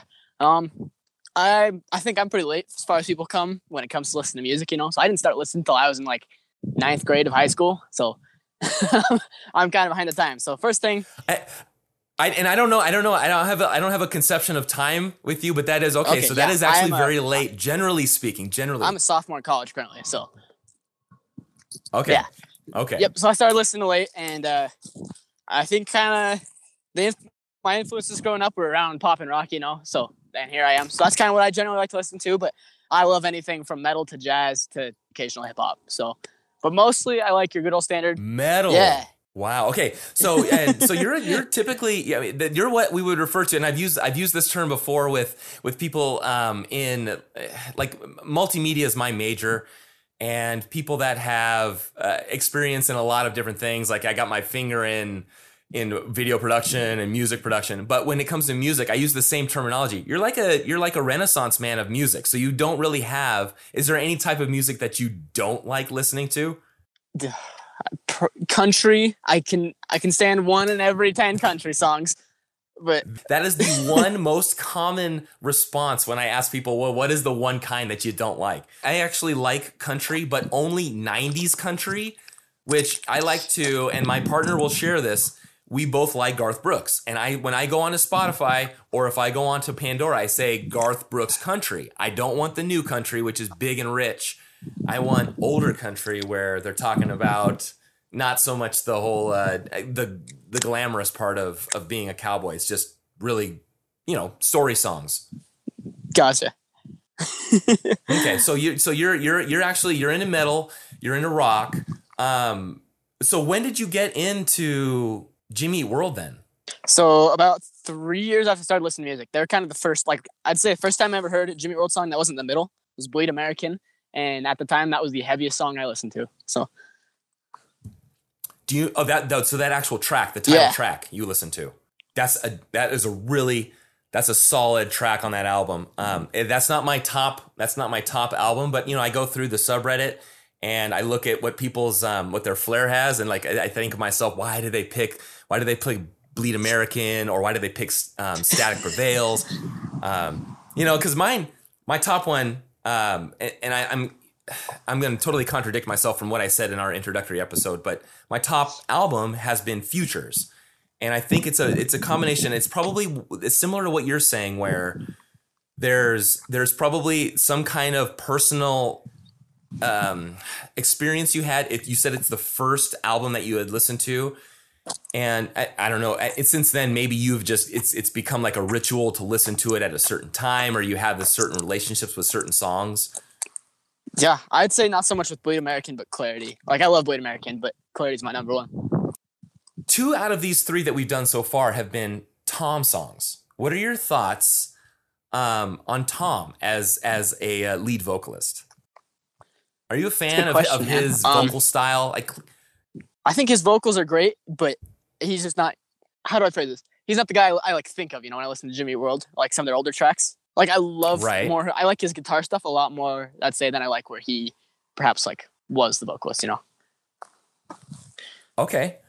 Um, I had uh, an experience where I think it's a similar one to you, where I had heard James sing, and then a friend had given me um, Static Prevails, and I thought this didn't sound like the same band. I mean, literally, it didn't sound because it was it was Tom singing, but it didn't fit.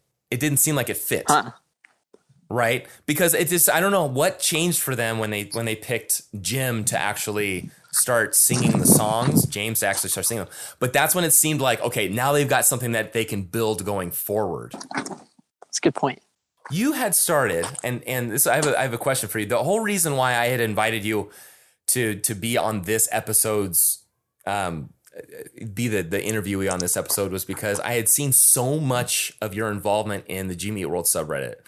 And so you headed up the entire Survivor series, right? Yes, sir. Um, looking at every morning that I opened up my app on the homepage and I see at the very top, it wasn't like it was buried. Yours was right at the top. How much of your day did that take up? Okay, so the initial post I'd say would take like an hour, you know, because I'd have to get ready everything. I'd make the, you know, the oh, what do they call it? Not the format, but I guess you could say the the palette, the like the template. The template. There we go. That's what I was looking for. Yeah, I kind of make the template for the entire Survivor series, whether it was just the album tracks or B sides, and then you know, and then go from there. And then the next day I'd come by, it would maybe be a five to ten minute edit, and that's it. Well, that makes it much. e- That, sounds much easier because you said um, you had done the first part. The actual um, best of the best was. Did I read it right? Was it eight months? Yeah, going into that, it took eight months to get up to that point. Man, do you know how many how many Google Docs or Google Sheets you had created to record that It's data? kind of funny because we actually went through three or four different websites before we finally went over to Google Sheets. So I'd say if we had an average of about 11 an album and we went through, you know, nine Jimmy World albums plus the best of the best. So that's nine times 11, 99 plus the probably 30 ish rounds of the best of the best. And that probably puts us a little over 120, you know? So Wow. And you had is it just you doing this or did me. you have help? so when you say we, you mean me, right? yep. Jeez. Okay. So you had done this. So and, and another thing is I looked at the so I looked at the finals, mm-hmm. okay? And you refer to them as fun facts, but it looked like analytical stats. So I know you're you're I mean, what are you studying in college? Are you doing like data analysis or something? Is that your is that is that what you're uh, what you're planning on doing with your life when you're done? it's funny you ask that because I'm currently just doing my generals because I have no idea what I'm going to do with my life. Okay. I'm And- a 19 what? year old. and there's the, so- no, no no pressure there. There is no there's you know you don't want at at uh, 19, 20 you have there's no you know requirement to have any anything set in stone at that point. But it just looked like you had so much um so much uh, I don't know interest in the whole like the the data analysis of it and I think this was an uh it, this one showed up in the last 3 uh, rounds and which was really cool facts. I mean, it was very interesting. But I thought, man, for someone to look at this data and then and uh, analyze it to this to this extent, to where they say, all right, cool, these are all the fun facts. I was impressed with what you had done with that. And there were a lot of people that expressed their, you know, their appreciation. You know, it's another Jimmy World song, but appreciation for what you had done and all the time that you'd spent with that. well, that's what makes it worth it, man. Is just saying the occasional thank you down in the comments. So what can I say? Right. Yeah. And it seems like you're pretty, you're very gracious with whatever anyone has to say. The whole, the, you know, we've been very fortunate with the whole Jimmy World subreddit. It's a very positive community. And I feel, yeah, you know, I feel very, I don't know, anytime I post something, I think I posted a picture from the very first tour, um, the very first date of their tour at the Greek in LA. And it got a lot of positive responses. And yet that's one of those things where you, you don't have to feel, threatened at all when you post something that's like interesting news or an article that that some eh, you know uh, record producers put out or it's just a really good positive um, Mhm. community that we have there Uh, one of the things I love about it is despite So- its size, how active it is. You know, like I'm not the only person posting there every day. There's two or three other posts despite only having like a thousand members. So I see subreddits Yeah, upwards of looking forty at- that don't even get that. So it's, it's crazy. Yeah, so they're definitely committed, and I'm sure you're probably going to do some kind of analysis on how involved the the, the readership is and, and the the people in this community. I see a lot of activity from you, and then from Snake Oil 27. It's a huge contributor to. Um, he does a lot Yeah. of the memes though, in which is I funny. I, that mean, it's funny. You you don't really. You don't expect to see the memes, um, you know, around Jimmy World, and I think he had done the one he pic- he pictured or had had a picture from the um, Yo Gabba Gabba that they had done a while back. I don't know what you're talking is, about. I mean, that's almost like it's like a dream. It's that's almost seeing uh, them in this dream state. Okay, so uh, in in regards to the whole Survivor Series, um, I have another follow up question with that one. So, so what motivated you to start the whole Survivor Series? Okay, thing? so another one of the subreddits I visit frequently was doing another one. So that's r slash Muse, right? I love Muse. Not afraid of my band. So I saw them doing Okay. it, and I was like, you know, I looked over at Jimmy World because I remember we did it two years ago from uh, the subs moderator. He posted it. His name was u slash Walking on a Wire, right? So, and I was like, you know, I Mhm. kind of want to see that happen around here because the subs grown like it's it's twice as big as it was now. So I was like, I wonder if, what it'd be like to start this over again with a new premise, such as including the B sides separately. And then that was another thing going into this was that like those analyses I did at the end of like every Survivor series, that was something I wanted Uh-huh. to see. I was like, you know, I was like being the kind of person I am, I like to see like random kind of just like cool things about what's happening, you know. So I was like, I want to make this more interesting, more involved for everyone, a lot more easier to see things that you normally wouldn't otherwise pay attention to. Right. Yeah. Instead of instead of just the Yeah. results at the end. Right. So did you have at the beginning when you had so you said you you, you were planning on doing best of the best, uh, best of the B sides. Did you have um, did you know you're going to do worst of the worst? I kind of had a vague notion. I was like, you know, I'll, I'll suggest it to the subreddit and see what they think. Okay, and then if they want to do it, I'll do it. So, yeah. They. I mean that that one, that one only took a month, right? worst of the worst? Yes. Yeah. No, that one took like That was over a that week. was- oh, okay. So not even that much. Yeah. Okay. That was fairly because a lot of the, a lot of the then. time between posting the Survivor series, just the whatever you call them, the just the regular posts. So like say the ending post of one and the like it, the first round, the results in the first round. There we go. I'm terrible with words. I'm so sorry. It would be like a week or two of me just sitting around thinking, when am I gonna do it? so Yeah. it wasn't a lot of work. It was me just like, get up and put it. when do I want to get a sit? When do I sit down and Well, you know what? And you can actually, in the future, just so you know, when you become a professional and you sell your time, that can actually be billable time when you're thinking about all that stuff. So just consider that going forward that you perusing that or thinking about it in your head is totally sellable, billable. So nothing wrong. You're thinking. It's actually it's your intellectual property. So what No, are your thoughts you. on the winner of it? So what yeah, of course. What did you think about 23 winning that uh that whole tournament? I'm I think it was very expected. Yeah, I was more interested in What- seeing. What was your other? What was your? I was more interested in seeing kind of what who who was going to place where this time. You know, Right, right. Um, and, and did you have? So I was expecting twenty three and Sweetness, and I don't remember when Sweetness got knocked out. I don't remember either. Um, do you? Yeah, me neither. But uh, I was expecting one of those two. So when twenty three got, it, I was like, part of me thought, okay, this is what I was expecting. Uh, but the other one part of me thought I was kind of hoping another track would have would have taken over. Um, this time it's yeah. And and you know what I I saw what you wrote about. So worst of the worst, caveman. Um, I saw what you wrote about it, and there's I I totally agree with you. It's almost like there's no bad there's no bad Jimmy Eat World song, right? You almost have to. It's it's not like they're the worst of the worst. It's just like the worst of the best. Yeah, that's a good way to put it. I mean, would you agree there? It's yeah, it's it, because they're so they're all. I mean, I, I I was trying to think of Caveman and why it maybe got such bad. I don't know uh, why it had such a bad reaction, and maybe it's because of the title, Caveman. I don't know. It just doesn't seem like a Jimmy Eat World title. I think what I've noticed in the subreddit, just even from posting survivor rounds, they're compared.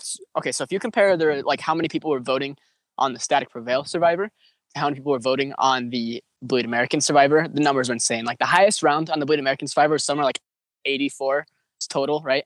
And on Static Prevails, it was Right. somewhere clo- closer to six. So I think the big issue is people don't know the album well enough. There's maybe I'd say very few people who listen to that album regularly to know it well. So that's why. Wow, that's really good. I didn't even I didn't even realize that there was such a low turnout for that one. Yeah. So I think it's more of an issue of just not knowing the song. So Yeah, I you know I was trying to analyze it. That makes a lot more sense then. So I, I'm sure that all of the the tracks on that album had much more. They were much more susceptible to being knocked out than other ones. yeah, other Right. than like the top two, I think that album had a lot of change in it compared to the first time the subreddit did it. So, and that was half the votes back then too. Mm, Right, right. Uh, okay, so you told me how long you got how long ago you got into Jimmy World. That was three years ago. You had said. Mm-hmm. Yep. So what what got you into them? What was it? Was it someone that gave you an album, or did you just they were the first person that you picked up on Spotify or something? kind of it's i think this is going to be different than every story you've ever heard so i was just perusing spotify in my health class in high school because i you know who, who pays attention in class Okay. so Of course, in I saw- health class. yeah so i came up on some playlist it was like best songs by the best artist or something like that i don't remember what it was called something along that line so i looked into it because i was kind of bored and seeing if i'd recognize any names in there and i recognized jimmy world because everyone knows the middle and i was like i'm gonna listen to this song. So i listened to it i didn't like it it was bleed american and i was like okay whatever. Next day i come back to it and i was like you know i kind of want to listen to that song again for whatever reason. So i went back and listened to it and it blew my mind like i i had never heard a song that good in my mind and i don't think i've heard one that's hooked me as much since. And so then i was like i want to listen to these guys because i really like that song Were those both on the same album? Yeah. Okay. The middle was not on Futures. Okay. So those are both 2001. Yeah. So that th- those two year those two years. So 2001, 2004, 2005. I can't remember when Futures came out. I think it was 2004. Those were two incredibly solid albums for the. Yeah. There you go. So the two incredibly solid albums for the band, and they. I'm hoping, and it sounds like they did. They've they've been they've been able to draw a good uh, fan base. And I know that they've, you know, they, they've had a few albums since. They've had three or four albums, maybe four or five albums since then. Um, and they've had mixed reactions. I look at them and I try to I try to find the subreddit and I search through how people what what people how people feel about damage and uh, integrity blues. And you know, there's there's kind of like some people have those those reactions to it. It's like it's it's softer than I was expecting. This is a softer album. I, I need a rock, more rocky album, but. Uh, the self-titled or Bleed American and uh, Futures were two. There were two solid albums that they had out that I think are great sort of catalysts for people to listen to, and then and then this is an idea of what Jimmy Eat World is as a band. very good. I agree. So how when was the when was the first time you saw Jimmy Eat World live? uh 2017 so about a year after i've been listening to them they came up to montana. I'm from idaho. So good old potatoville here. So they came up to montana hey, we're going up there. We're going up there next week. I'm going to be in Boise Uh, i'm on week. the other side of the state otherwise i'd say let's meet up. nice. Okay. All right. So yeah, so they came up to Missoula, Montana, and I saw them in a little theater there. Got front row, and I So how many people were in that venue? You said a small venue. How many people you think were in there? six hundred. Oh, that's okay. That's pretty. That's that's pretty small. That's like that's like half the size of one of our normal venues out here. That's like the normal small venues out in LA. Just kind of finalizing, wrapping up the whole uh, Survivor Series thing. I should know this, but what what is the stake? That is, uh, I will steal you back. I made a typo. I think it was like the Oh. third round or something in the comments, and then it kind of just like there was just a million comments under it of everyone making fun of me. So then we just started calling it the stake, kind of as an inside joke. And that's why you trademarked it. That's why you got the trademark little thing, right? Yeah, man. that was awesome. I had no idea because I was like, I'm gonna go back and try to look at where maybe there's like steak somewhere, or maybe it's some kind of acronym or something. I'm so it's just a misspelling. and there's a skunk, so I'm booking it real quick. yeah, All I right, don't man, believe book it, dude. Oh. All right. Did he did I he did I'm he safe. smell or did he uh, spray? No, I just saw him and I was like, I'm not staying here. So There we go, dude. First first podcast to have a, a skunk live on the interview. yeah, man. okay, Oh, all right, man. So scared me, man. Oh. um, let's talk about. Let's, let's, are you okay? I'm good.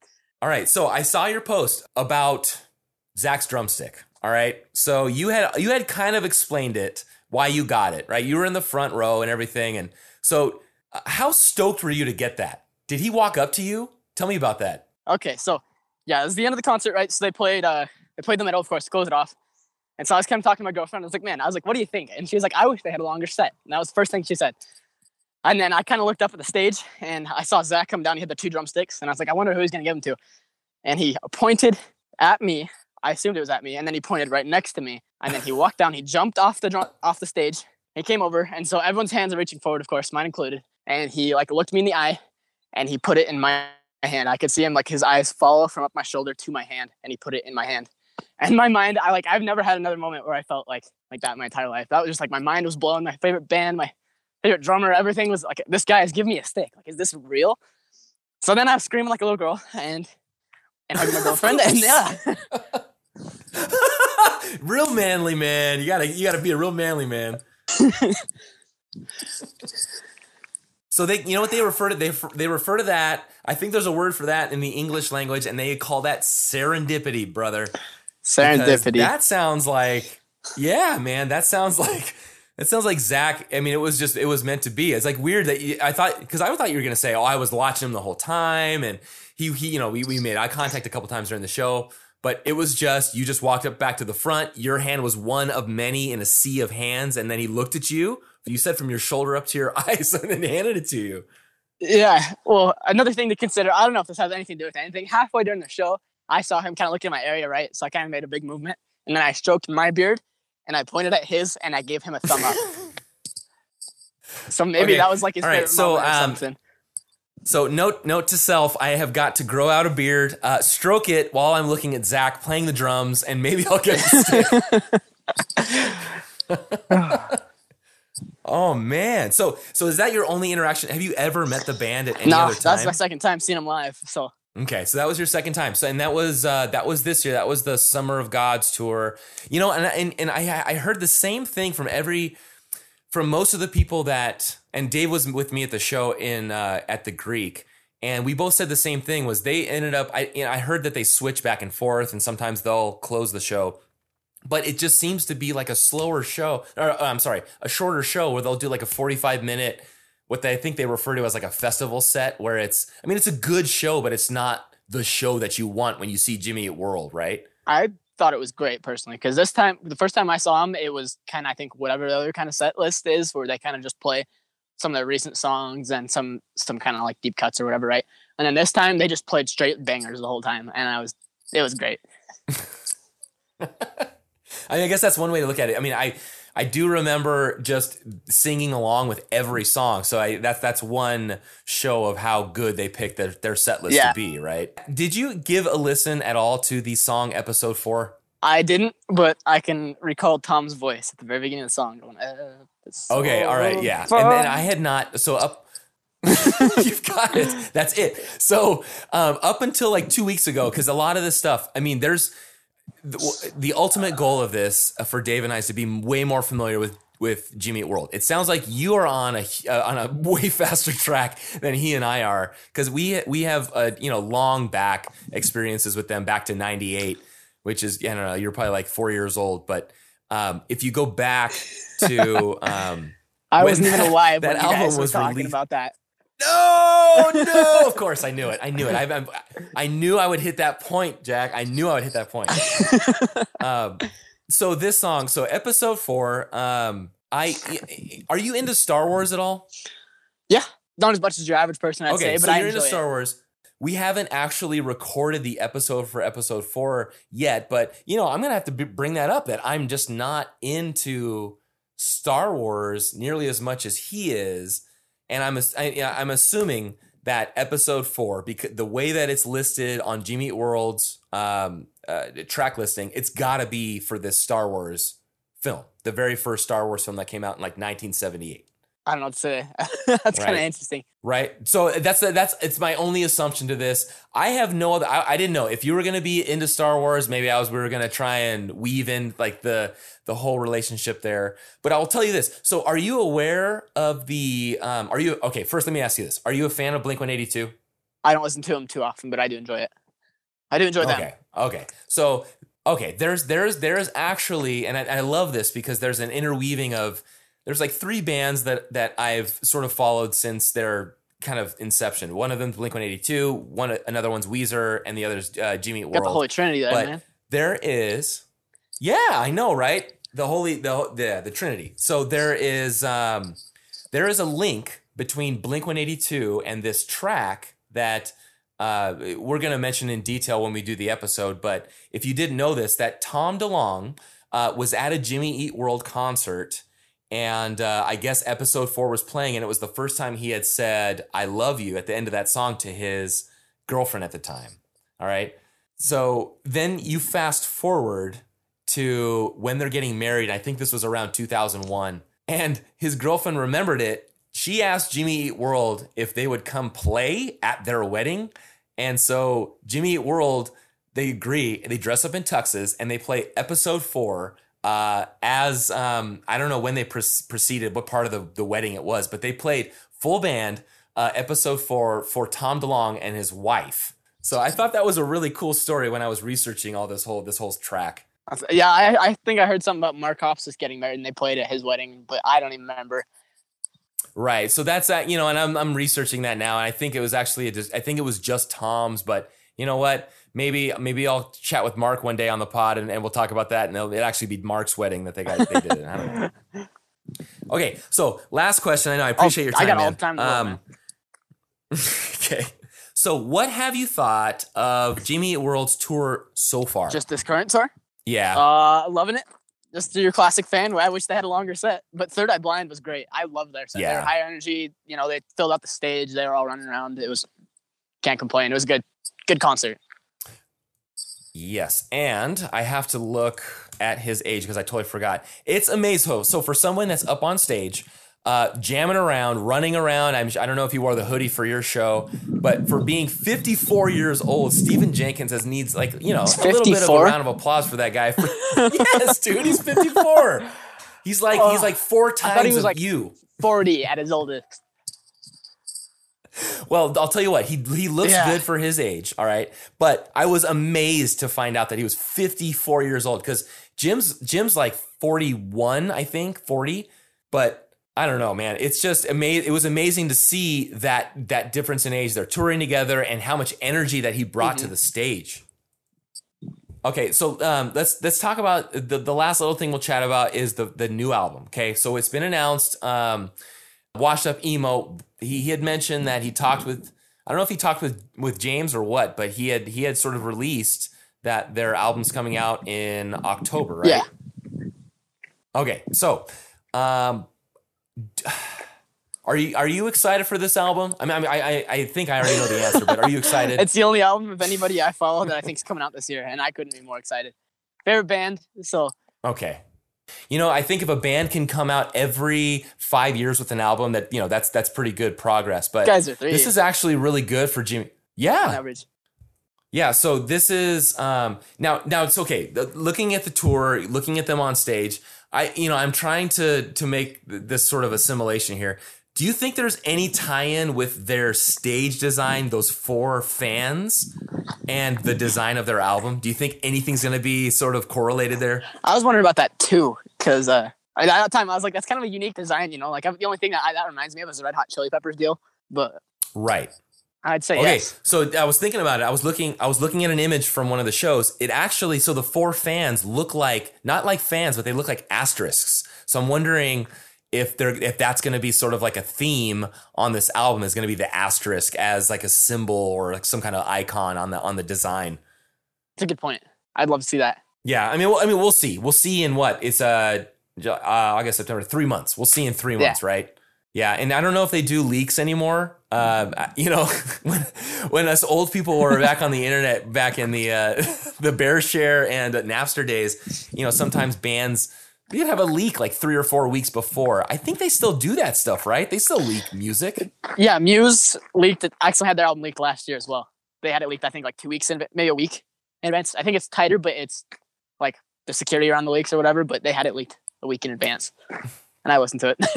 Yeah, So, there. Um, how many times have you seen? I have not seen them yet. They came here when I was supposed to be at a marching band concert in my high school years, so I couldn't go. I don't want to oversell um, that band. Okay, I'm not trying to, but I'm going to say probably the best live performance I think I have personally ever seen as a three piece band. So just go with that. When you see Muse live the first time, just think about that. That Justin had said that Muse was the best three person live band experience that I think I've I've personally ever seen. Yeah, I've heard that they're very up there too. Okay, yeah, I mean, I don't know if you're planning on seeing them anytime soon, but uh, they are definitely a, uh, w- a you know a worthy contender for like a top live show. I think a couple lists have placed them in top ten of all time or whatever. I don't know, something like that. At least a top ten. All right. Well, look, uh, Jack. Is there any other things that you uh, that you wanted to mention, man? Oh, thanks for bringing me onto your podcast. That was kind of a pleasant surprise. I, yo, I'm so excited to have you on episode four, Jack. I'm so kind of excited. interesting. Side side note: we barely even talked about episode four, so I'm kind of curious there what the connection was. With, with with what I know with what yeah, with with the, the, connection. song. Like we just didn't even like talk about it. Um, you know what, and you know what, it's it's not like I said, man. It's not about the song. Dave and I will spend probably like an hour and fifteen minutes grossly dissecting that thing. I'm more excited about these interviews. You know, and you're the second one that I've conducted, and it's more interesting talking about people and their experiences. Like yours is very unique, very unique, and how you got.